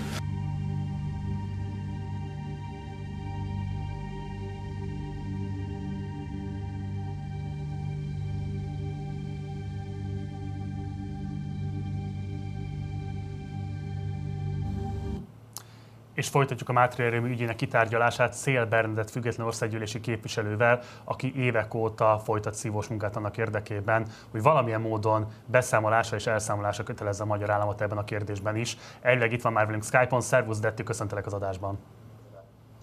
Szervusz, jó reggelt kívánok mindenkinek! Köszönöm, hogy rendelkezésünkre állsz. No, hát ugye a bejátszóból nagyjából meg lehetett ismerni a nézőknek azt, hogy itt milyen adásvételi szerződések kötettek meg a Magyar Állam és Mészáros Lőrinc között. Most nagyon röviden összefoglalva az a lényeg a dolognak, hogy Mészáros Lőrinc megvette áron alul ezt az, ezt, a, ezt az üzemet, kivette gyakorlatilag osztalék formájában a nyereséget, majd így áron fölül visszaadta azt a Magyar Államnak, ami a számítások szerint több 10 milliárdos kárt okozott a Magyar Állam számára. Ugye lehet tudni azt, hogy te feljelentést is tettél az ügyben, ügyben. Mi úgy értesültünk, hogy ez a feljelentés végül egyébként elsikkadt, tehát nem született belőle vádemelés. Hogy áll most ez a feljelentés?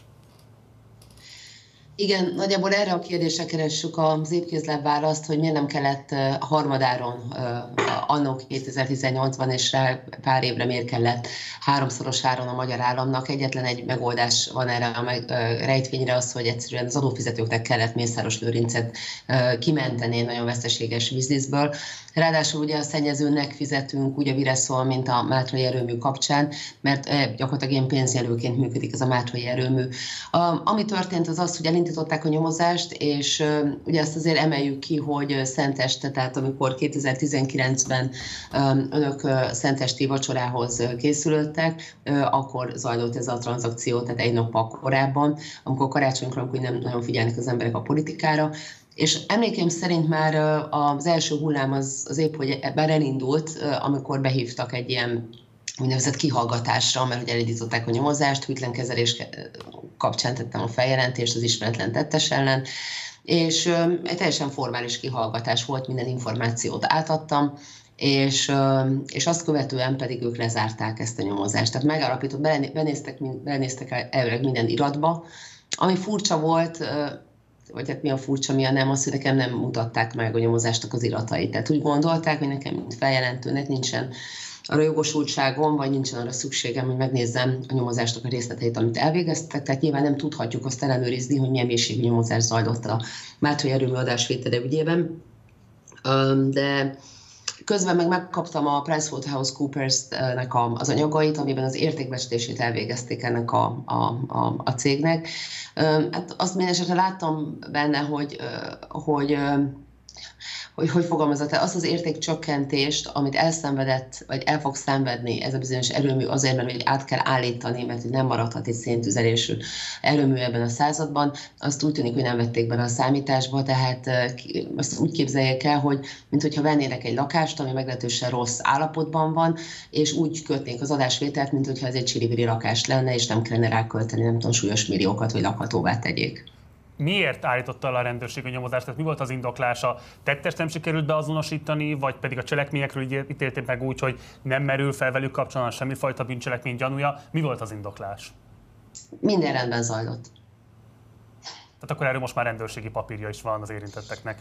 Jó. Uh, igen. Jó. Az LNP politikusa voltál korábban, és igazából a hazai zöld mozgalmatnak régi követelése az, hogy a széntüzelésű üzemeket állítsák le, és ennek kiemelt érintetje a Mátri erőmű, ahogyan te is utaltál erre az előbbiekben. Kérlek, hogy ezt magyarázd el a nézőknek, hogy pontosan hogyan járul hozzá a klímaváltozáshoz, a magyar üvegházhatású gázkibocsátáshoz ez az erőmű. Um, amikor arra járnak a térségben, biztos látják, hogy egy ilyen hatalmas füst jön ki onnan folyamatosan, tehát ez egy folyamatosan, folyamatosan szennyezi a légteret a szélnek az égetése. Amúgy a lignitek az égetése amúgy is ez egyik legsúlyosabb környezetvédelmi probléma, tehát ezért döntött úgy az európai közösség, hogy 2030-ig a szén alapú áramtermelést azt egyszerűen ki kell vezetni a, a, a mindennapokból. Széndiokszid csökkentés az, az üvegház hatású gázoknak a legalapvetőbb, tehát a széndiokszid az üvegházhatású gázoknak a legalapvetőbb komponense, és ez, ettől meg kell szabadulnunk, ha életben akar maradni a bolygó, és persze nem egyik percre a másikra, hanem fokozatosan. Ez Magyarországon, ez a, mondom, ez a 2030-as dátum, meg az Unióban, viszont a Mátrainak 2025-ig van meg az engedélye jelenleg. Tehát célszerű lenne a döntéshozóknak abban gondolkodni, hogy azokat az embereket, akik ott most dolgoznak az erőművel, meg rácsatlakoznak erre a gazdasági hálóra, hogyan hozzuk gazdaságilag megfelelő helyzetbe az alatt az idő alatt, ami rendelkezésre áll. És ez a probléma, hogy ez az, amit én most nem látok se transzparensen, se szervezetten, hogy hogyan zajlik a, a térségnek kvázi a, a, az átállítása. Mert itt nem csak egy erőműről beszélünk, hanem azokról az emberekről is beszélünk, akik, akik ott dolgoznak, és hogy egyébként, amikor Mészáros a, a, a cseh partnerét tanú kivásárolta, mert még volt egy ilyen a, még a 6 milliárdos tranzakció kapcsán 2017-ben, akkor is az volt egy ilyen indokolás a Mészároségnek, hogy azért vásárolják ki, mert hogy ne bocsássák el azokat az embereket, akik itt dolgoznak. Most is azzal indokolták a, a Orbánék, hogy azért kell Mészárost kimenteni a veszteséges bizniszből, mert hogy ott emberek dolgoznak, de hogy igazából meg nem látjuk azt, hogy, hogy itt tényleg törődnének ezekkel az emberekkel a kormányzat szempontjából. Akkor erről beszélünk még egy kicsit, mert valóban ez egy nagyon súlyos konfliktus. Ugye nyilvánvalóan nagyon sokan egyetértenek azzal, hogy a defoszilizációs célokat el kell érni, és hogy a foszilis energiaordozóktól meg kell szabadulni. Ugye akkor azt látjuk a világban, hogy ez számos ponton nagyon komoly megélhetési konfliktusokat idéz elő, és hát itt Visonta és Gyöngyös környékén is az egyik legfontosabb foglalkoztató maga az erőmű. Hogyan lehet elérni azt, hogy az itt dolgozó emberek, vagy a üzem működésében anyagilag érdekelt, bérből és fizetésből élő emberek ne szegényedjenek el, hiszen feltehetően önmagukban nem fognak találni versenyképes alternatívát a megélhetésük biztosításához. Tehát milyen típusú beavatkozásra lenne szükség szerinted helyben a magyar állam részéről annak érdekében, hogy az erőmű végleges bezárása ne okozzon súlyos szociális katasztrófát? Szerintem most beszélünk pont a leglényegesebb dologról, mert hogy a környezetvédőket általában azért szokták támadni, mert hogy elveszik, azt mondják, hogy elveszik az emberek munkáját, megélhetését, túl radikálisok. De hogy pontosan arról van szó, hogy a szélrégióknak az átállítása az már nemzetközileg egy sikeres gyakorlat, megvan ennek a, a receptje, és hogy ha most így együttműködne, lenne egy korrekt magyar államunk, aki nem azzal szórakozik, hogy egy Mészárosnak a bizniszeit próbálja mentegetni, hanem, hanem tényleg az emberekkel törődik, akkor már bevonta volna azokat a civil szervezeteket, azokat a szakmai szereplőket, akiknek van ebben tapasztalat, hogy ezt hogy kell jól csinálni. És ugye most ők arról beszélnek, hogy gázra állítják át az erőművet, napelem is van a térségben, ott, ott azt is lehet fejleszteni, de hogy a lényeg az, hogy itt egyébként nagyon sok, tehát ugye többféle végzettséggel és munkakörben dolgozó emberről beszélünk. Van, aki például mérnök, ő, ő nekik másfajta munkát lehet biztosítani az új energiatermelés kapcsán, mint akik kégaléros munkások, akiknek viszont, hogyha megújuló telepeket hozunk létre, ott a karbantartásban lehet nagyon fontos szerepe. De azt muszáj hangsúlyoznom, hogy, hogy ez egy az egy, ez egy tévedés, hogy a, megújuló, hogy a megújuló telepeket hozunk létre, vagy rendszereket, akkor ott, ott kevesebb munkaerőre van szükség. Így nagyon sok munkaerőre van szükség ott is, és a célzott iparfejlesztéssel pedig abszolút helyben tudjuk tehát garantálni tudjuk azt, hogy az ott élő embereknek helyben legyen munkája, sőt az ő testüket, fizikumokat jóval kevésbé igénybe vevő munkája is. Csak hogy erre szokták azt mondani, és ez nem közhely, hogy ehhez kell a politikai akarat. És ugye az egész Mátrai kapcsán azt látom, hogy így próbálom ezt az ügyet nézni több szempontból, a Videsztól is nagyon érdekes, mert ugye az mai napig a, a, a Mészáros a tulajdonában van, egymás mellett van a kettő cég. Szóval, hogy mindig azt látom, hogy itt a Mészáros szempontjai a dominánsak, meg az, hogy ő rendben legyen anyagilag, és az, hogy az ott élő emberekkel mi történik, az pedig, az pedig egy ilyen másodlagos szempont a kormány számára. Ugye az erőmű a második legfontosabb energiatermelő Paks után. Ha szerinted bezárnák az erőművet, akkor hogyan lehetne a magyar energiamixben az így kieső részt pótolni, és mennyi idő alatt meg szerinted az átállás? Szakértőkkel beszélve ez az előzetes tervek szerint ez kiválóan megoldható lenne, mondom a politikai akarat kell hozzá. Többféle forgatókönyv létezik, mert 2012 óta ismerek olyan forgatókönyveket, amelyek Magyarországnak a zöld energiatermelését garantálnák. Eddig ezek a forgatókönyvek rendszeresen az asztalfiókban végezték, mert nem az volt a politikai akarat, hogy Paks 2 nélkül próbáljunk meg boldogulni, meg hogy a Mátrai nélkül próbáljunk meg boldogulni, hanem, hanem egyéb szempontok fontosabbak voltak. De az, bocsánat, meg, Nagyon... az, az, az elmondható, hogy mondjuk ha van kormányváltás, akkor egy négy éves ciklus alatt ez az átállás elindítható egyáltalán, befejezhető egyáltalán, vagy igazából mennyi idő kell ahhoz, hogy ez rövid távon megvalósuljon, ha komolyan veszük azt, hogy 2030-ig igazából le kéne jönni a foszilis energiahordozók használatáról? Hát ugye 2025-ig van engedélye ennek az erőműnek, és a magyar széndiokszid kibocsátásnak a 14%-a az innen jön. Tehát a, azt is szeretném elmondani, hogy még ez is fontos, hogy amikor a térségben élőkről beszélünk, akkor a légszennyezésről is beszélnünk kell. Tehát az, hogy az ott élő embereknek a szervezete folyamatosan ki van téve mindannak, ami, ami, ami, ami ott közvetlenül a levegőbe megy. Tehát e, ezért is fontos az, hogy itt megtörténjen az átállás. És egyébként abszolút, tehát, tehát ezt mielőbb kell kezdeni a, a, az átállást, és nem transzparens most a folyamat, hogy, hogy hol tart éppen, de attól függően, hogy hol tart, mindenképpen be kell tudnunk ezt fejezni, hogyha erre felhatalmazást kapunk. Szerintem a 2025-ig, tehát addig, amíg engedélye van az erőműnek, jó lenne, hogyha már nem arról kellene beszélgetni, hogy ezt még hosszabbítgatjuk. Az idő elhaladott a mátrai felett, tehát ezt, ezt pontosan látjuk. Emellett el tud köteleződni az ellenzék, hogy kormányváltás esetén nem fogja meghosszabbítani a mátrai erőműnek az élettartamát? Az, hogy prioritás ennek a kivezetése, az mindenképpen, mindenképpen szerepel a, a terveinkben. Én mondom, én ez azért vagyok óvatos az ígéretekkel, mert hogy én abszolút, de látnunk kell, hogy hogy zajlik éppen a folyamat, és, és szerintem, hogyha egy transzparens szakmai megoldást tudunk garantálni, akkor át tudjuk úgy állítani, hogy mellett a munkahelyeket megőrizzük, és, és, és egyébként pedig a, a most nem túl ambiciózusak a kormánynak a széndiokszid kibocsátás csökkentési tervei. Ugye mindig a szocialista ipar összeomlása előtt számoló, számoljuk, stb. stb. De, de minden szempontból az az ország érdeke, hogy, hogy az itt élő embereknek, vagy az ott élő embereknek meglegyen a, a munkahelye, és mellette 2025-ig vezessük ezt. Emlékeim szerint egyébként petíciót is indítottak el ellenzéki pártok, úgyhogy, úgyhogy azt gondolom, hogy ez egy olyan vállalás, amit fogunk tudni garantálni és ameddig nyitva van, addig most már szerinted állami tulajdonban kéne maradnia, vagy fölmerül adott esetben a privatizációja? A, én, én azt gondolom, hogy a nyomozást azt le kell folytatni, tehát én ezt nem tekintem egy lezárt történetnek, mert ez egy hűtlen kezelés, amiben a magyar adófizetőket megkárosították, és uh, most függetlenül attól, hogy ki a tulajdonos, én tényleg azt gondolom, hogy, hogy, hogy, hogy Mészáros Lőrinctől ezt a pénzt vissza kell vennünk.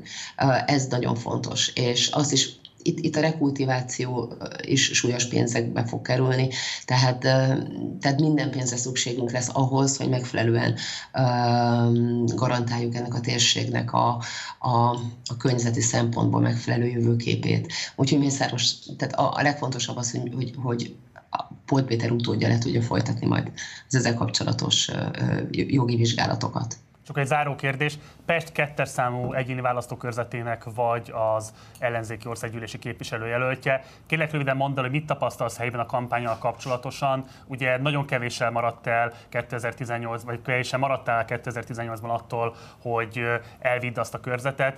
Mi az, ami most adott esetben maximalizálja a sikeredet?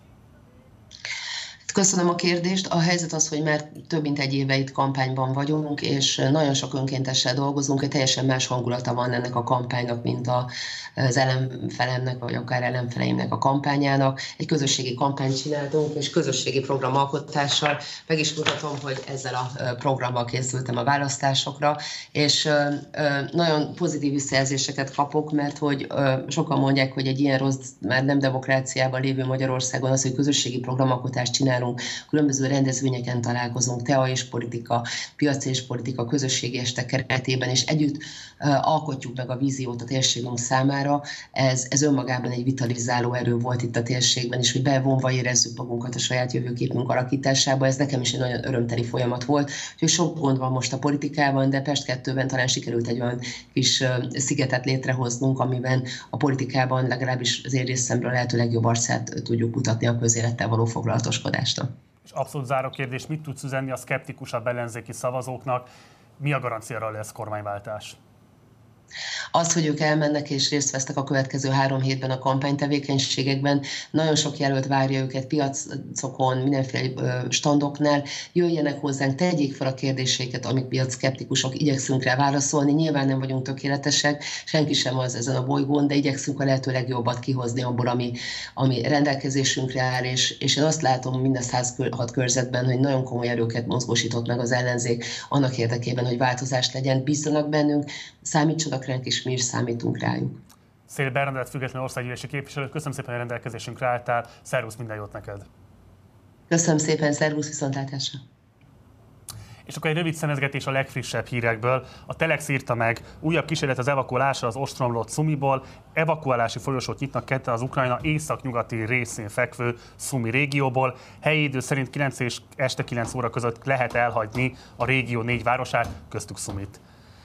Biden elnök jövő héten Brüsszelbe utazhat. Joe Biden amerikai elnök várhatóan jövő héten Brüsszelbe utazik, hogy a NATO vezetőivel találkozzon. Ezt írta meg a 24.hu a Reuters alapján. A népszava adta hírül, Szlovénia is befagyasztotta az üzemanyagárakat.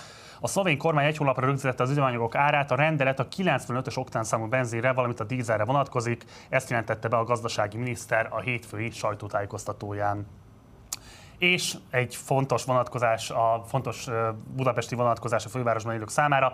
Fél Budapestet lezárják a különböző ünnepi vonulások miatt.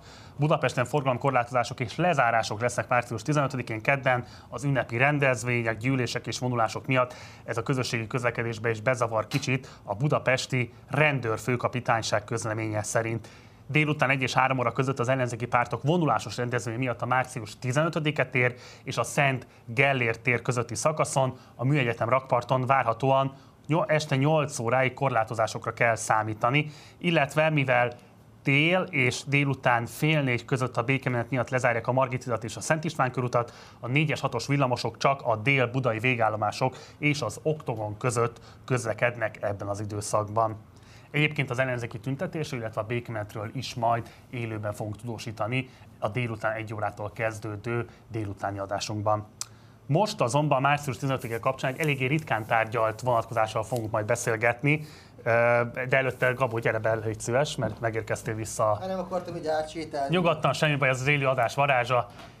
Mi volt a szeméttelepen? Hát nagyon büdös volt, úgyhogy felárat fogok neked felszámolni, mert az volt megbeszélve, hogy bejövök műsort vezetni, nem pedig ilyen bűztanyákon fog uh, mászkálgatni. Tehát akkor jelentős a probléma, te is elismered.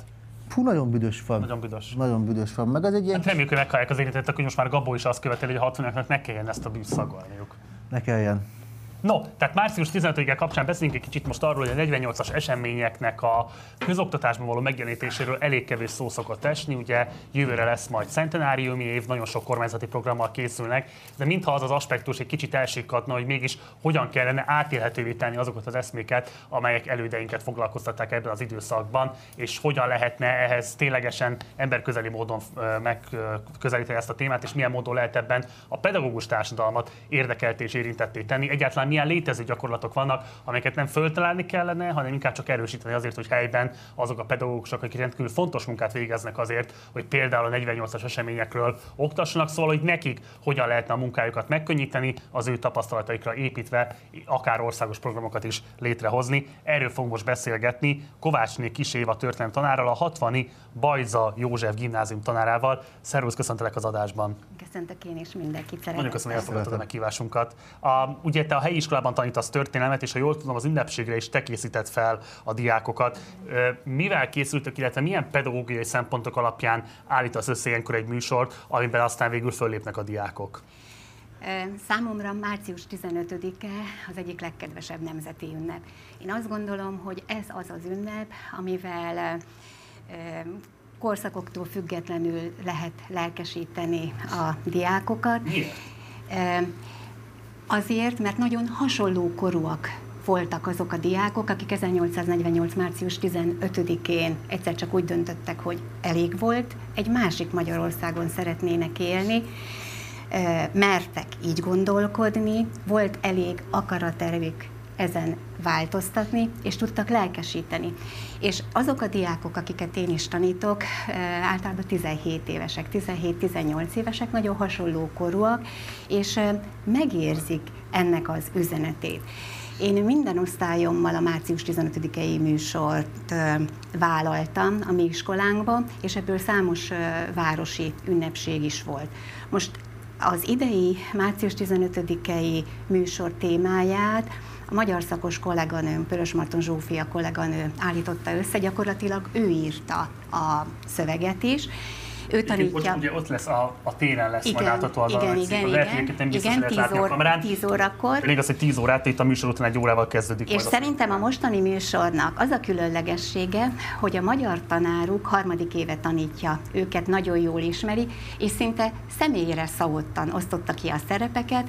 A gyerekek kérése az volt, hogy ők szeretnék eljátszani az eseményeket, így írta meg a kolléganő, akinek egyébként írói vénája is van, a, a műsort, és az osztályban vannak népi táncosok, ők betanították a műsor elejére a népi táncot, a végén aerobikus lányok szalagos táncot tanítottak, van énekesünk, nagyon, de nagyon lelkesen készültek a, a diákok erre a műsorra. Élvezték a próbákat, és úgy érezték, hogy minden gondolat nekik is szól, amit a tanárnő megírt a szövegbe. Csodálatosan lelkesítő téged hallgatni egyébként. Én nagyon sajnálom, hogy nem leszek itt 10 órakor meghallgatom, és sajnos Érdemes mennem kell a fővárosba, de mindenkit egyébként 60-ban arra biztatnék, hogy jöjjenek el ide, és nézzék meg. Te megnézheted például majd akár a műsort. Mikor lesz? 10 órától, egy órát kell csak még várnod hamarosan.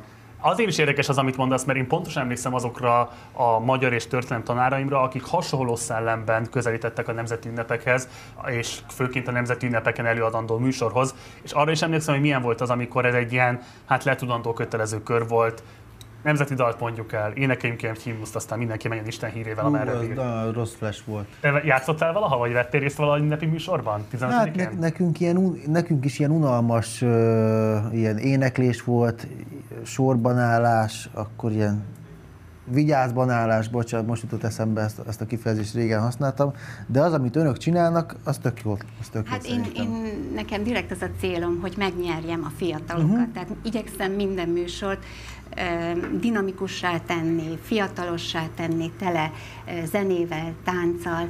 Hát én emlékszem arra, amikor én 79 és 84 között jártam a Debreceni Kossuth Lajos Tudományegyetemre, akkor még március 15-e nem volt teljesen minden évben munkaszüneti nap, de mi magunknak ott az egyetemen szerveztünk március 15-i ünnepséget, 100 méterre a kollégium és a Kossuth szobor között énekeltük. 88-ban itt az első osztályommal a rendszerváltás szelében eh, készítettem az első műsort, és a műsorban már beletettük a sárga rózsát, Ja, mert, benne volt- volt a Hai Rózsa Bocsánat, volnék. közbeszólok. Tehát volt ez a ö, forradalom, és akkor még kommunizmus volt sokáig, nem? Hát annak mondják, de az nem volt Persze, kommunizmus, el a de- fake news az a lényeg, hogy itt volt egy diktatúra 89 előtt, az igaz. és, és, utána, és, akkor még ezt, ők, ők, ez a rendszer még nem csipázta akkor ezt a forradalmat, nem? A 48-as a kommunista rendszer? Mhm. Öm, másképpen, másképpen Mert ugye az oroszok verték meg. le? Igen. Akik ugye azután bejöttek 56-ban, és hát egy kicsit konfliktusos lett volna beszélni egy olyan Aha. forradalomról, amit egyébként ugye az orosz császári Csak, csapatok csak visszatérve vertek a le. 88-as első műsorhoz, az volt a műsor pikantériája, hogy itt a szomszédban Nagygomboson szovjet laktanya volt, és nekünk 88-ban még ki kellett menni a szovjet laktanyába előadni az osztályommal a március 15-i műsort, és a szovjet kiskatonák tapsoltak a mi műsorunknak. Azt akarom megkérdezni tőled, hogy ugye két veszély van szerintem egyébként a március 15. ünnepségnek. Az első részét azt említettük, az ilyen statikus, kötelező köröknek az elismétlése, ami semmilyen módon nem tesz érinteti a diákokat. Erre volt válaszod. Arra mi a válaszod, hogy hogyan lehet elkerülni az ilyen túl romanticizálását is az ünnepnek, nevezetesen, hogy így csak a kötelező elemek jelenjenek meg. Petőfi Sándor lánglelkűen kiállt, miközben nem is állt ki, nem is úgy történt, egy személyben vezette a forradalmat, nem vezetett ő semmit egy személyben. Tehát hogy lehet fölhívni a diákok figyelmét azokra a meghatározó szereplőkre, konfliktusokra, adott esetben politikai problémákra, amelyek mégiscsak a velejét adták ennek az egész eseménytörténetnek. Hát szerintem ugye 48. március 15-e egy győztes forradalom napja. Nem jöhetett volna létre a reformkor előtti évtizedek nélkül, és szerintem, hogyha szépen alaposan megtanítjuk a reformkort, hiszen a reformkor legfontosabb kérdéseit fogalmazták meg a 12 pontba, akkor azért a gyerekek helyére tudják tenni ezeket a kérdéseket, hogy tényleg nem egy személynek köszönhető, hanem több lelkes fiatalnak, illetve azért lehetett sikeres, mert előtte ott volt a több évtizedes reformkor, amit azért kiváló politikusaink eh, készítettek elő, hogy ugye 48. március 15-e azért az sikeres lehessen, vér nélkül győzhessen a forradalom. És arról mennyire lehet érinte- érinteni a témát a diákok vonatkozásában? Itt azért van egy európai, a népek tavasszal, tehát számos olyan népi mozgalom, forradalom, ami egyébként szintén megágyaz a magyar forradalom sikerének. Tehát hogy ez nem egy önálló esemény Igen, igen, a igen. Összefüggésébe kell látni. Nagyon-nagyon jól együtt lehet tanítani, és arra is nagyon alkalmas ez az ünnep, hogy egyszerre lehetek magyar, és egyszerre lehetek európai. A szabadság, a függetlenség, a demokrácia, ezek olyan általános értékek, független attól, hogy szicíliai Palermo, Párizs, Prága, Bécs vagy Magyarország, és együtt tudott lelkesíteni Európa. Ez nagyon fontos, amit a legvégén most mondtál, mert ez engem nagyon érdekel, hogy nyilvánvalóan a közoktatásba pártpolitikát nem lehet bevinni. De közben ezek a kérdések, amiket mondtál, a demokrácia kérdése, a szabadság kérdése, tehát ezek politikai konfliktusok alapvetően, és nyilvánvalóan azért is van értelme ezekkel foglalkozni, hogy valamilyen módon a diákoknak a politikai gondolkodását fejleszétek. Hogyan lehet meghúzni a határokat, illetve hogyan lehet eh, adott esetben azokat az éles pártpolitikai konfliktusokat kezelni, amelyekre nyilvánvalóan asszociálnak a diákok. Nyilván nekik is van gondolatuk arról, hogy mi zajlik Magyarországon, adott esetben szimpatizálnak, adott esetben kritikusak a kormányzattal szemben. Hogyan lehet ezt egy pedagógusként felelősségteljesen kezelni az iskolai környezeten belül? Szerintem először is nagyon fontos, hogy megtanítsuk a gyerekekkel az alapvető értékeket és a, az alapvető jellemzőit egy-egy politikai eszmének, ideológiának. Megtanítjuk, hogy mi az, hogy demokrácia, mik a demokrácia alapvető jellemzői. És aztán akkor, amikor tanítunk egy-egy korszakot, akkor már nagyon jó, hogyha a gyerek asszociál. Nagyon fontosnak tartom például az elmúlt években különösen hangsúlyozni, hogy mitől lesz demokrácia, mik az alkotmányosságunk alap elemei, azért, hogy a gyerekek tudják, érezzék azt, hogyha ez bármilyen ponton megsérül. Én mindig azt tanítom a tanítványaimnak, hogy nem elég csak kivívni a szabadságot vagy a demokráciát, hanem ezt óvni, védeni kell. nagyon-nagyon sérülékenyek ezek az értékek. Én nagyon örülök annak, amikor azt látom, nyilván én igyekszem elhatárolódni a pártpolitikai témáktól órán, de én örülök annak, amikor azt látom, hogyha, hogy látom a gyerek szemébe, hogy hoppá, leesett az a dolog, amit előtte hónapokon keresztül tanítottunk. Tehát mi történelem tanárok, én azt gondolom, hogy abban vagyunk felelősek, hogy igyekezzünk objektíven, de nagyon alaposan, igényesen megtanítani ezeket az értékeket a gyerekek felé, és utána ők majd felnőttként az ismeretek birtokába szépen helyére teszik ezeket a dolgokat. Van kérdésed a történetanárnőhöz? Így csodálatos Éva néni, hogy amilyen lelkesen tetszik ezeket mondani, ez csodálatos. Nekem történelem volt az egy, a, a kedvenc tantárgyam, az volt az egyetlen tantárgyam, amiből nem buktam meg. Nagyon szerettem. Hát nekem is. Én is egy kiváló tanárnak köszönhetem, hogy történelem szakos lettem. Idősebb Kárpáti Istvánnak, Gyöngyösi Berze gimnázium, aztán a Debreceni kiváló történelemtanszék tanárainak, és hát a mai napig úgy érzem, hogy a lehető legszebb hivatást választottam. Nem csak tanárként, hanem a szakként is, történelem szakosként. Szerintem nagyon hálás tanítani a ifjúságot. Muszáj föltennem a kérdés zárásként, hogy ugye holnap egy sztrájk fog elindulni majd a közoktatásban, amelyben több iskola oktatógárdája is bejelentette azt, hogy munkabeszüntetéssel fog tiltakozni részben a tartatatlan bérezési állapotok, a közoktatás egyéb tartatatlan állapotai, illetve az ellen a kormányrendelet ellen, amely ugye konkrétan egyébként megtiltja a sztrájk, mint alkotmányos alapú gyakorlását a tanárok számára. 60 városában hogyan készül a tanártársadalom holnapi napra? Én úgy tudom, hogy 60-ban két iskolában volt sztrájk a korábbi sztrájkkal kapcsolatos. Az egyik az a mi iskolánk volt, 17 kollégával sztrájkoltunk, aztán bevállaltuk a polgári engedetlenséget is, szintén 17 kollega, és azért volt különleges a polgári engedetlenség, mert ott volt az egy éve végzett fiatal, az egyik végén, és ott voltam én, aki 38 éve kezdtem a pályát, és nagyon hasonlóan gondolkodunk a kérdésről. 17-ére a mi iskolánkban is azok, akik korábban is sztrájkoltunk, végül is folytatjuk a sztrájkot, bár elég érdekes körülmények között zajlik. Az óráinkat elvileg meg kell tartani, úgyhogy egyébként fizetést nem kapunk, de hát szeretnénk végigcsinálni. Én azt gondolom, hogy van egy pont, amikor elég volt, és, és jelezni kell mindenféleképpen, hogy óriási problémák vannak az oktatásban.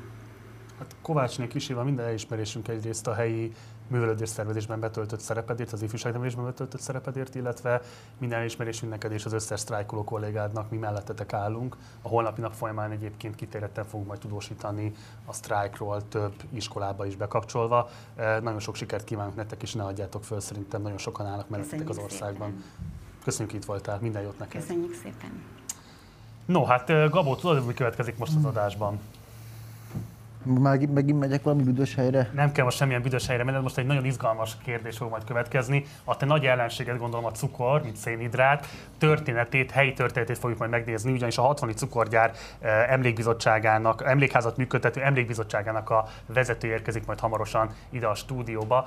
De először nézzük meg egy rövid videós összeállítást arról, hogy pontosan mi is a jelentősége ennek a cukorgyárnak cukorrépát kiemelik a földből, leveles részeit levágják, amely főleg tejelő állatok részére igen értékes takarmány. Majd a répát beszállítják a cukorgyárba. A 60 cukorgyár alapításakor Európa egyik legjelentősebb cukorgyára volt. A Dajs család építette, akik később 60 néven lettek ismertek. A család a 19. században a napóleoni háborúk után kezdett meggazdagodni.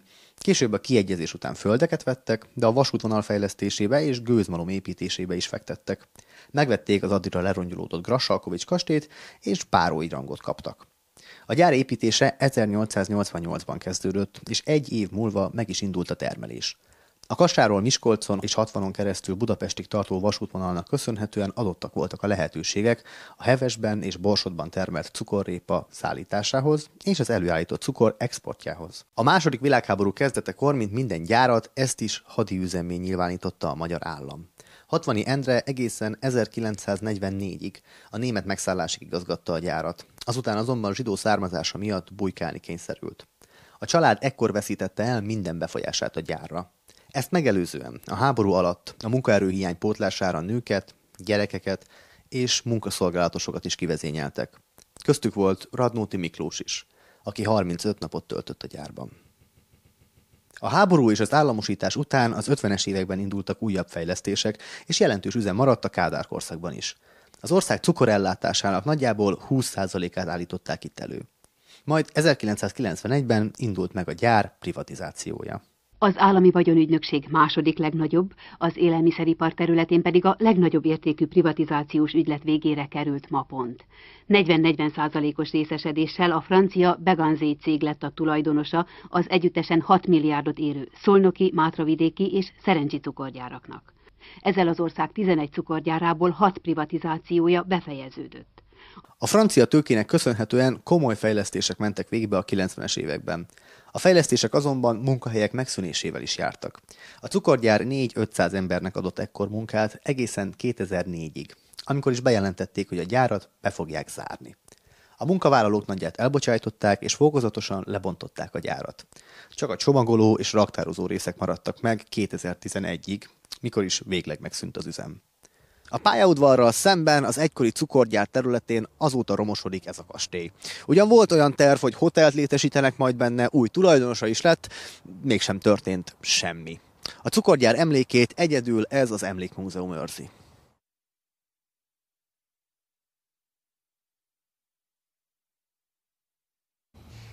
És folytatjuk a téma kitárgyalását a stúdióban. Itt van velünk Dezsi Ferenc, a 60, bocsánat, Dencsi Ferenc, a 60 cukorgyár emlékházat működtető emlékbizottságának a vezetője. Szervusz, köszöntelek az adásban. Jó napot, szervusztok. Jó napot. Ugye te is dolgoztál egykor a cukorgyárban, most az Emlékházat Működtető Bizottságnak vagy a vezetője, ami 2009-ben nyílt meg, hogyha jól mondom. Igen. Több helyen is elmondható, hogy a cukorgyárban dolgozók sosem gondolták volna, hogy a 60 100 éves múltra visszatekintő cukorgyártás egyszer csak megszűnik. A nézőink számára kérlek, hogy röviden foglald össze, hogy milyen okok vezettek el oda, hogy végül ez a cukorgyártás hát megszűnt a városban. Hát talán előjáróban annyit, hogy én 61 óta dolgozok ebbe a cukorgyárba, de a családom öt generáción keresztül cukorgyárokban dolgozott. A Dunántúlon most is a fiam az egyetlen cukorgyárban dolgozik. Hmm. Hát mi vezetett oda? Hát, hát mint az előző bejátszásból is láttuk, hogy koncentrálódott a tőke, a legnagyobb baj én szerintem, hogy megváltozott az éghajlat, tehát az utóbbi tehát az múlt évszázad utóbbi tíz évében nem lehetett gazdaságosan répát termelni ezen a környéken. Egyszerűen még a, a, most is még olyan 45-50 tonna répaterem egy hektáron Magyarországon a Kaposvár környékén, azon a prima jó földeken, a, a, a Nordzucker tengerparti részeken ott, ott még 80-100 mázsa, tehát ezzel nem lehet, uh-huh. vagy 100 tonna, bocsánat, nem lehet versenyt versenyezni. Tehát hogy én mikor iskolába jártam, mi azt tanultuk, hogy, hogy Prágában van az az éghajlati övezet, ahol még kukoricát lehet termelni. Tehát értelemszerűen ott a tenger, Németország, Franciaország tengerparti részein, ott hideg van, nem lehet kukoricát, buzát termelni, ott répát lehet termelni. De ennek éghajlatváltozásbeli okai vannak, vagy inkább az, hogy a nemzetközi piacokon megjelenő dömpingáru egész egyszerűen lesodorta a hazai előállított cukorrépát? Hát ha egyszer egy hektáron mi fele meg 40 százaléknyi cukrot tudtunk termelni, mint ott, akkor belátható, hogy, hogy azzal nem lehet versenyezni. Ugye 1889-es az alapítása a 60 cukorgyárnak, és a Deutsch család nevéhez fűződik a gyár, Igen. és folyamatosan jelen voltak társtulajdonosok is, amennyire ezt vissza lehet követni, de mégis hogyan alakultak a tulajdonviszonyai a cukorgyárnak, illetve ki volt a legutolsó tulajdonosa? Hát ugye a Dajs család a, a cukorgyár, a cukorgyárokkal vagy a gyártások kapcsolatban valamikor 1889 vagy 1881-ben megvette a Nagysorányi gyárat, és utána kerültek ide 1889-ben 60 megépítették 60-t, és akkor ö, ö, rendkívül agresszív ilyen piacpolitikát folytattak, mindent megtettek azért, hogy, hogy ebbe a cukor bizniszbe, a cukor abba az időbe is ne kerüljön bele más, vagy, vagy, vagy, vagy ha be is került, akkor ő, ők is érdekeltek legyenek ott, így a, a nagy részben az övéké lett Sárvár sarkad, és a később ugye a 60 családból be, benősült, a 60 nírént elvette Hírs Arféd, és ez egy, ugye ez, ez egy bankár ö, tulajdonosa volt, meg volt a tőke hozzá, és ö, mindent megtettek azért, hogy, hogy a, a Magyarország cukorpiac a jó, jó fele az övék legyen. 1913-ban meghalt Deutsch József, és a végarat, végakarata szerint erre a Hírs Arbertra hagyta a, a vállalat irányítását. Itt 60-ban a, a, a tulajdonosokat Hatani Endre képviselte. Hát ez egy népes család volt, valakinek ezt irányítani kellett, kézbe kellett tartani, erre ez a német származású Hirsch Arbert alkalmas volt, és, és nagyszerűen csinálta. 1925-ben már a, a Nagysorányi és az Alföldi cukorgyárok vezérigazgatója volt, és jó a cukorgyártás, illetve a cukortermelésnek több mint a fele a, a kezébe volt. Hát, el, hát ennyit a, az államosításig a tulajdonviszonyokról, ugye 48-ban, 1948-ban államosították ezt a ö, cukorgyárat is, és 50-ben mint meg az élelmiszeripari minisztériumhoz tartozott, 59-ben pedig megkezdődtek a, a, a, a trösztök országos vállalatok szervezése, és 63-ban Magyar Cukoripar néven egy nagy vállalat lett a 12 cukorgyár. És, és különböző, ahogy telt az idő, 70-ben még a két gyárból, 60-ból és sejből megalakult a Mátravidéki cukorgyárok, és így folytatta tovább a tevékenységét. 1991-ben pedig részvény társasága alakult ez is, mint a többi, és, és a, egy francia érdekeltségű Megan szénevű társaságé lett. És akkor ugye utána jó. A legutolsó tulajdonos ki volt, azt még kérlek, hogy mondd el a nézőknek. A, a legutolsó tulajdonos a Nót Cuker volt. És amikor megszűnt ez a cukorgyár, akkor 104 ember veszítette el a munkát, és akkor ezek az emberek itt, vagy akkor mekkora volt 60, vagy mennyire érintette ez az egész várost? Hogy ezek az emberek... Fölépült az ipari park. Itt lett, ugye most, most egy olyan ipari park van, hogy állítólag a, a Bosba 6000 ember dolgozik. Aha akkor... Akkor azok az emberek, akik Hát akkor, akkor még nem volt ekkora, és különböző üzemek létesültek, ha itt az autópályán mennek hazafelé, Pest felé, balra néznek, ott egy hatalmas csarnokok, új, új, tehát, tehát a lényeg az, hogy oda el tudtak helyezkedni. Ha. Tehát ilyen kábel, kábelgyártó, ilyen autókábelgyártó üzem is létesült tehát a többek között én mérés és automatikával foglalkoztam, az én embereim is, vagy hat darab fiatal emberek elhelyeztek, és on, helyezkedtek, és onnét mentek nyugdíjba. Uh-huh. Milyen kulturális funkciókat vagy közösségszervezői funkciókat látott el igazából a cukorgyár a rendszerváltás után? Volt ilyen funkciója, tehát volt ilyen megkülönböztetett hatása a városi életen belül? Hát én szerintem a rendszerváltás után már ez ennek, ennek a kulturális életnek ez, ez ma az új, tehát nem a nem egy ilyen magánvállalat lett az a, ennek a szervezése, hanem az önkormányzaté.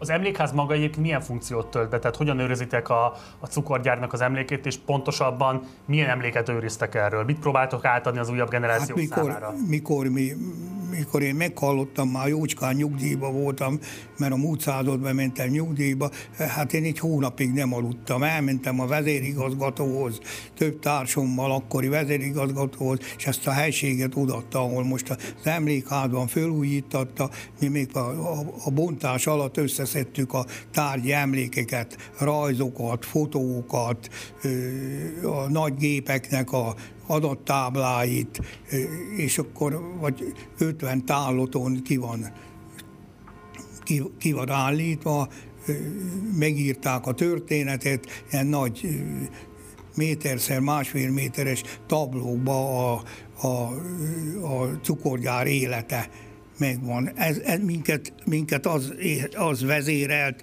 a, a, amit a, a bejátszásban is lehetett látni, hogy ez a egyik kolléganőn ki kereste ezt a Cicero idézetet, hogy mindent elveszvén őrid, meg legalább híred, végképp semmi leszel, hogyha az, az is odavész.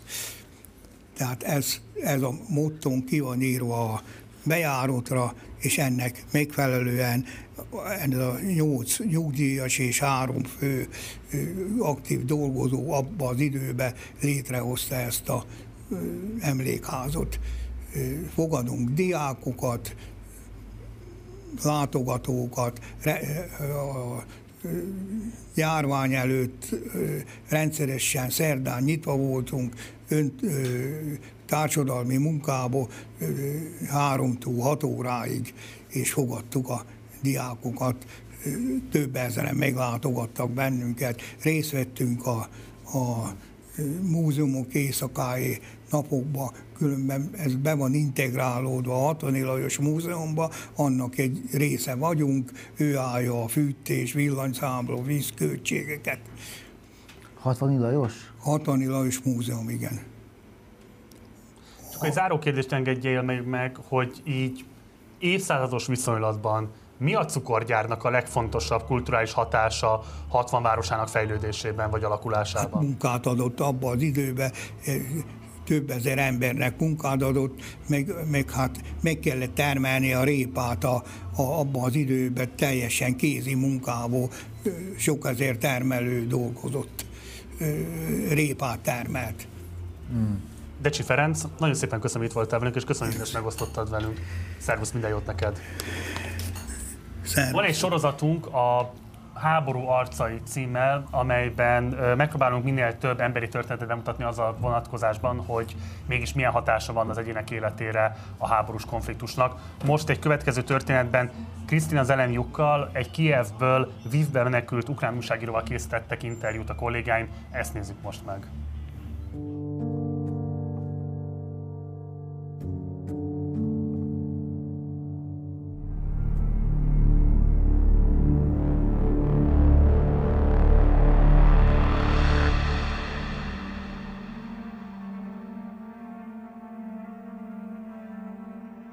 Russia attacked uh, the main TV tower in Kiev. It's uh, four kilometers far from my flat.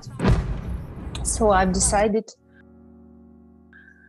to leave Kiev for the safe place because I even uh, can't sleep. Here is uh, silent and uh, I can write my articles, work, make interview to help Ukrainians know more about the this war who are sitting in the bomb shelters our men, Ukrainian men, who are defending our land and our country, simply by cars or by uh, another roads, like uh, put their families, children, and women in the car.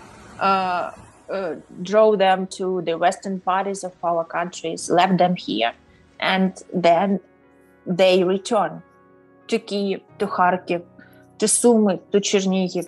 So just here on the western parts of our country, we are like coordinating, these uh, humanitarian chains. For example, my mother is uh, right now also is helping uh, with uh, this humanitarian aid for um, those uh, Ukrainian cities that are in trouble right now. There are many Ukrainian cities that um, are not under the uh, Russian bombs, but uh, when we are talking about Kiev, for example, Mariupol, uh, Chernihiv, it's my own city was I, when I was born. They are, yes, they are under Russian um, artillery, and under Russian rockets. Uh, they are bombing, but they still standing. They still resist. Mariupol is on the verge of the death. They don't have food, water, medicines. They don't have anything.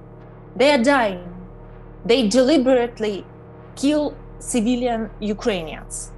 They deliberately block uh, uh, and you know uh, get in uh, in a circle Ukrainian cities. Russia don't uh, even uh, uh, let them to evacuate because they don't let uh, to organize those those green corridors to evacuate people. The city of Vinnytsia is in the center of Ukraine. Russia used um, eight rockets of caliber to uh, destroy our airport there.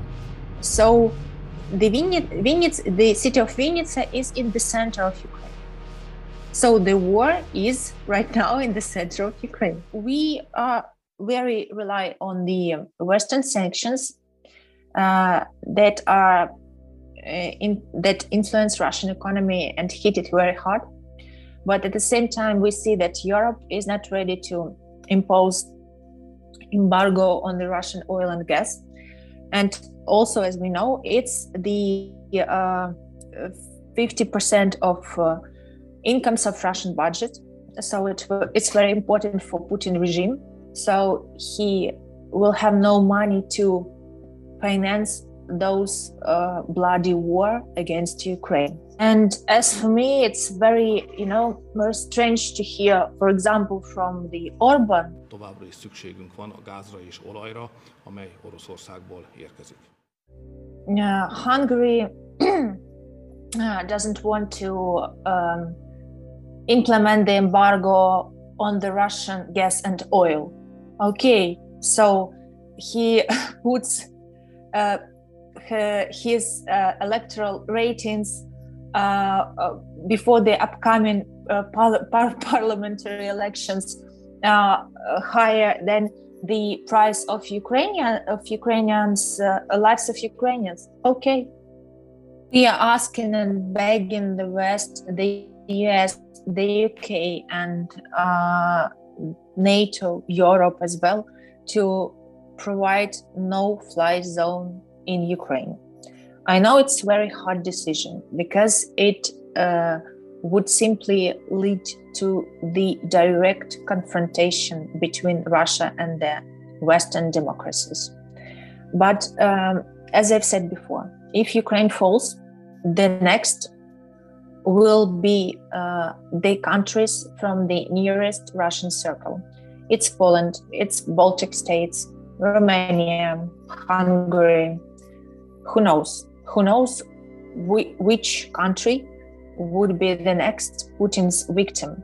Because uh, one country and one crazy uh, dictator in Kremlin uh, cannot sweeten all, all the world, all the democratic countries in the world, you know?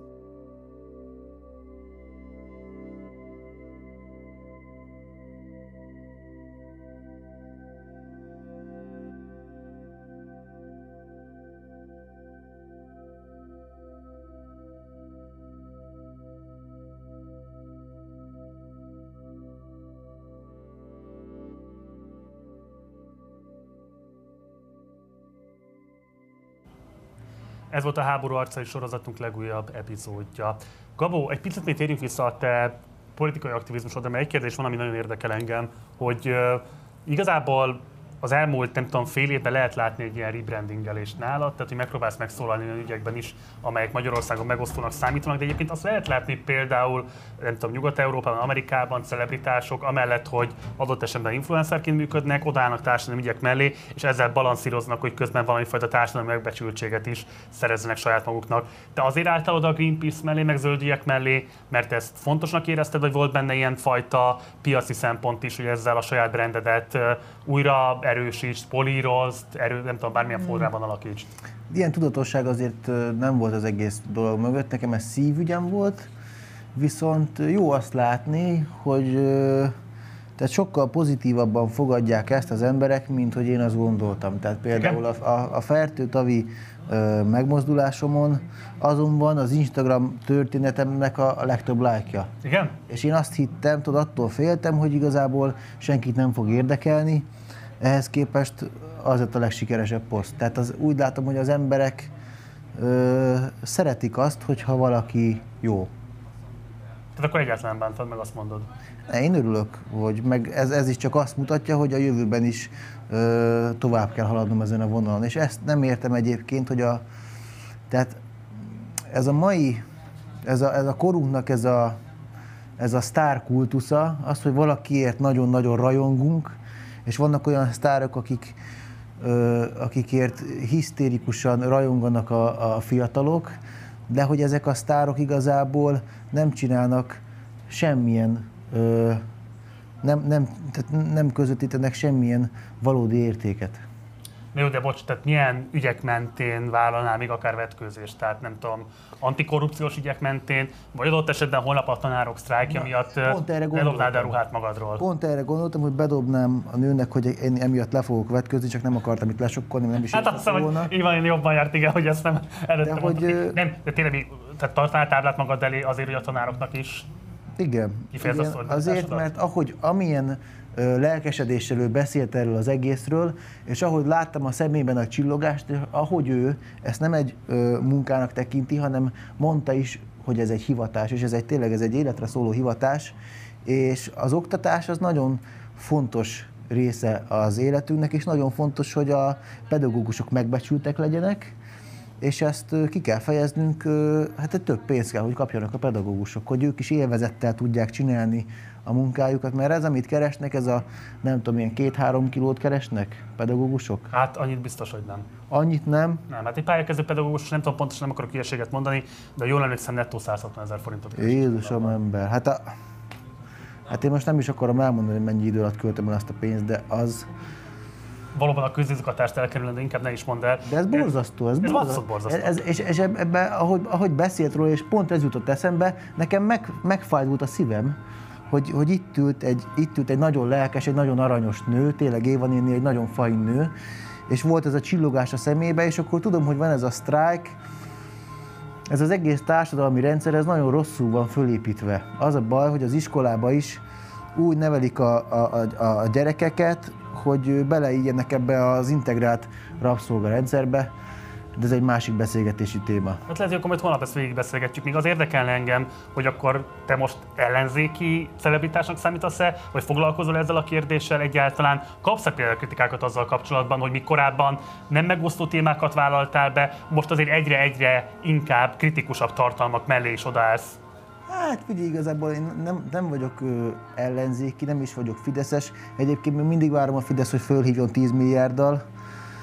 De vannak olyan ügyek, ami, ami, ami például nekem ez a, ez, a, ez a környezetvédelem, ez a természetvédelem, meg ez a tanáros sztrájk. Vannak csak olyan... a tanáros sztrájk azért az már egy, tehát mondjuk a környezetvédelem kapcsán is szinte abban van kormánykritika, hiszen a fertőtavat nem az ellenzék építette be, hanem a kormányzat. Igen, igen. Hogyha a tanárok mellé odaállsz, az már egy egyértelműen kormánykritikus álláspont, mikor nem is önmagában igen. ellenzéki. Nem gondolod?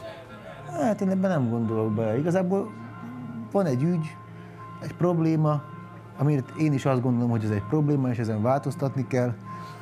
Most, hogy ezzel én politikai állást foglalok, ebben én nem gondolok bele. De lehet, hogy igazad van. És zárásként jelentenek bármit a kokárda, március 15-e, ugye itt vagyunk 60 főterén, és uh, itt a főtére már áll az a sátor, pontosan bocsánat, színpad, amelyen elő fogják adni 10 órától kezdődően a városi ünnepséget, úgyhogy a 60 arra visszatem, nyugodtan jöhet majd ki, és nézzék meg ezt élőben. Szóval számodra ez az egész ünnepi eseménysor uh, jelente bármit is személyesen?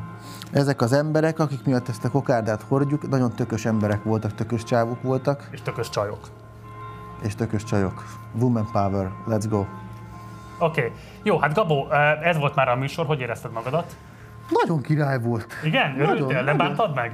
Nem, nagyon-nagyon örültem, nagyon szuper, nagyon jó. Jó, hát akkor kedves nézők, holnap És reggel... ahogy, ahogy bánsz az emberekkel, akik bejönnek ide, amilyen szívélyesen fogadod őket, és látom benned azt, hogy te tényleg örülsz, és hálás vagy nekik, hogy ők bejöttek, és ahogy ezt így mondott feléjük, ez egy nagyon ö, kedves emberi gesztus. Hát, nem, Úgyhogy le a kalappal a Marci előtt gyerekek. Tessék, köszönöm szépen, Mári zavarba jöttem. Holnap reggel 7 órakor találkozhatok legközelebb majd velünk, Gabó ugyanitt lesz velünk 60-ban, és hát 60 egyébként az Insta keresztül el tudjátok érni Gabót is. Ez tegnap este is sikerült helyi fiataloknak, úgyhogy csak biztaték mindenkit, hogy az adásbiztonságot ne veszélyeztessétek, de egyébként nyugodtan keresitek Gabót, és rendkívül szívesen vesz minden ilyen típusú megkeresést, és szívesen fog rendelkezésetekre állni, nem? Tehát nyugodtan vezessétek körbe Házi buli van, szóljatok, megyek. és holnap reggel 7 órakor minden körülmények között jelenj meg itt a kamionnál, úgyhogy kérem, hogy aki esetleg beleakad Gabóba az éjszakában, az szintén figyelmeztesse erre barátunkat.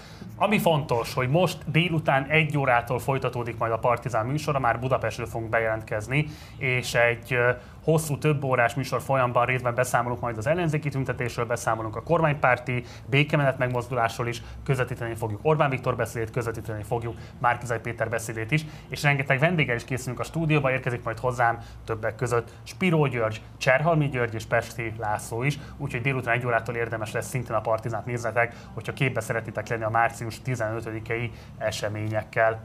Munkatársaim nevében Köszönöm szépen a figyelmeteket, én Gulyás Márton voltam 60-ból, ő pedig Pumpet Gabó szintén 60-ból. Holnap reggel is találkozhattok velünk, ahogy már elmondtam. Minden jót kívánok nektek, ciao. Sziasztok!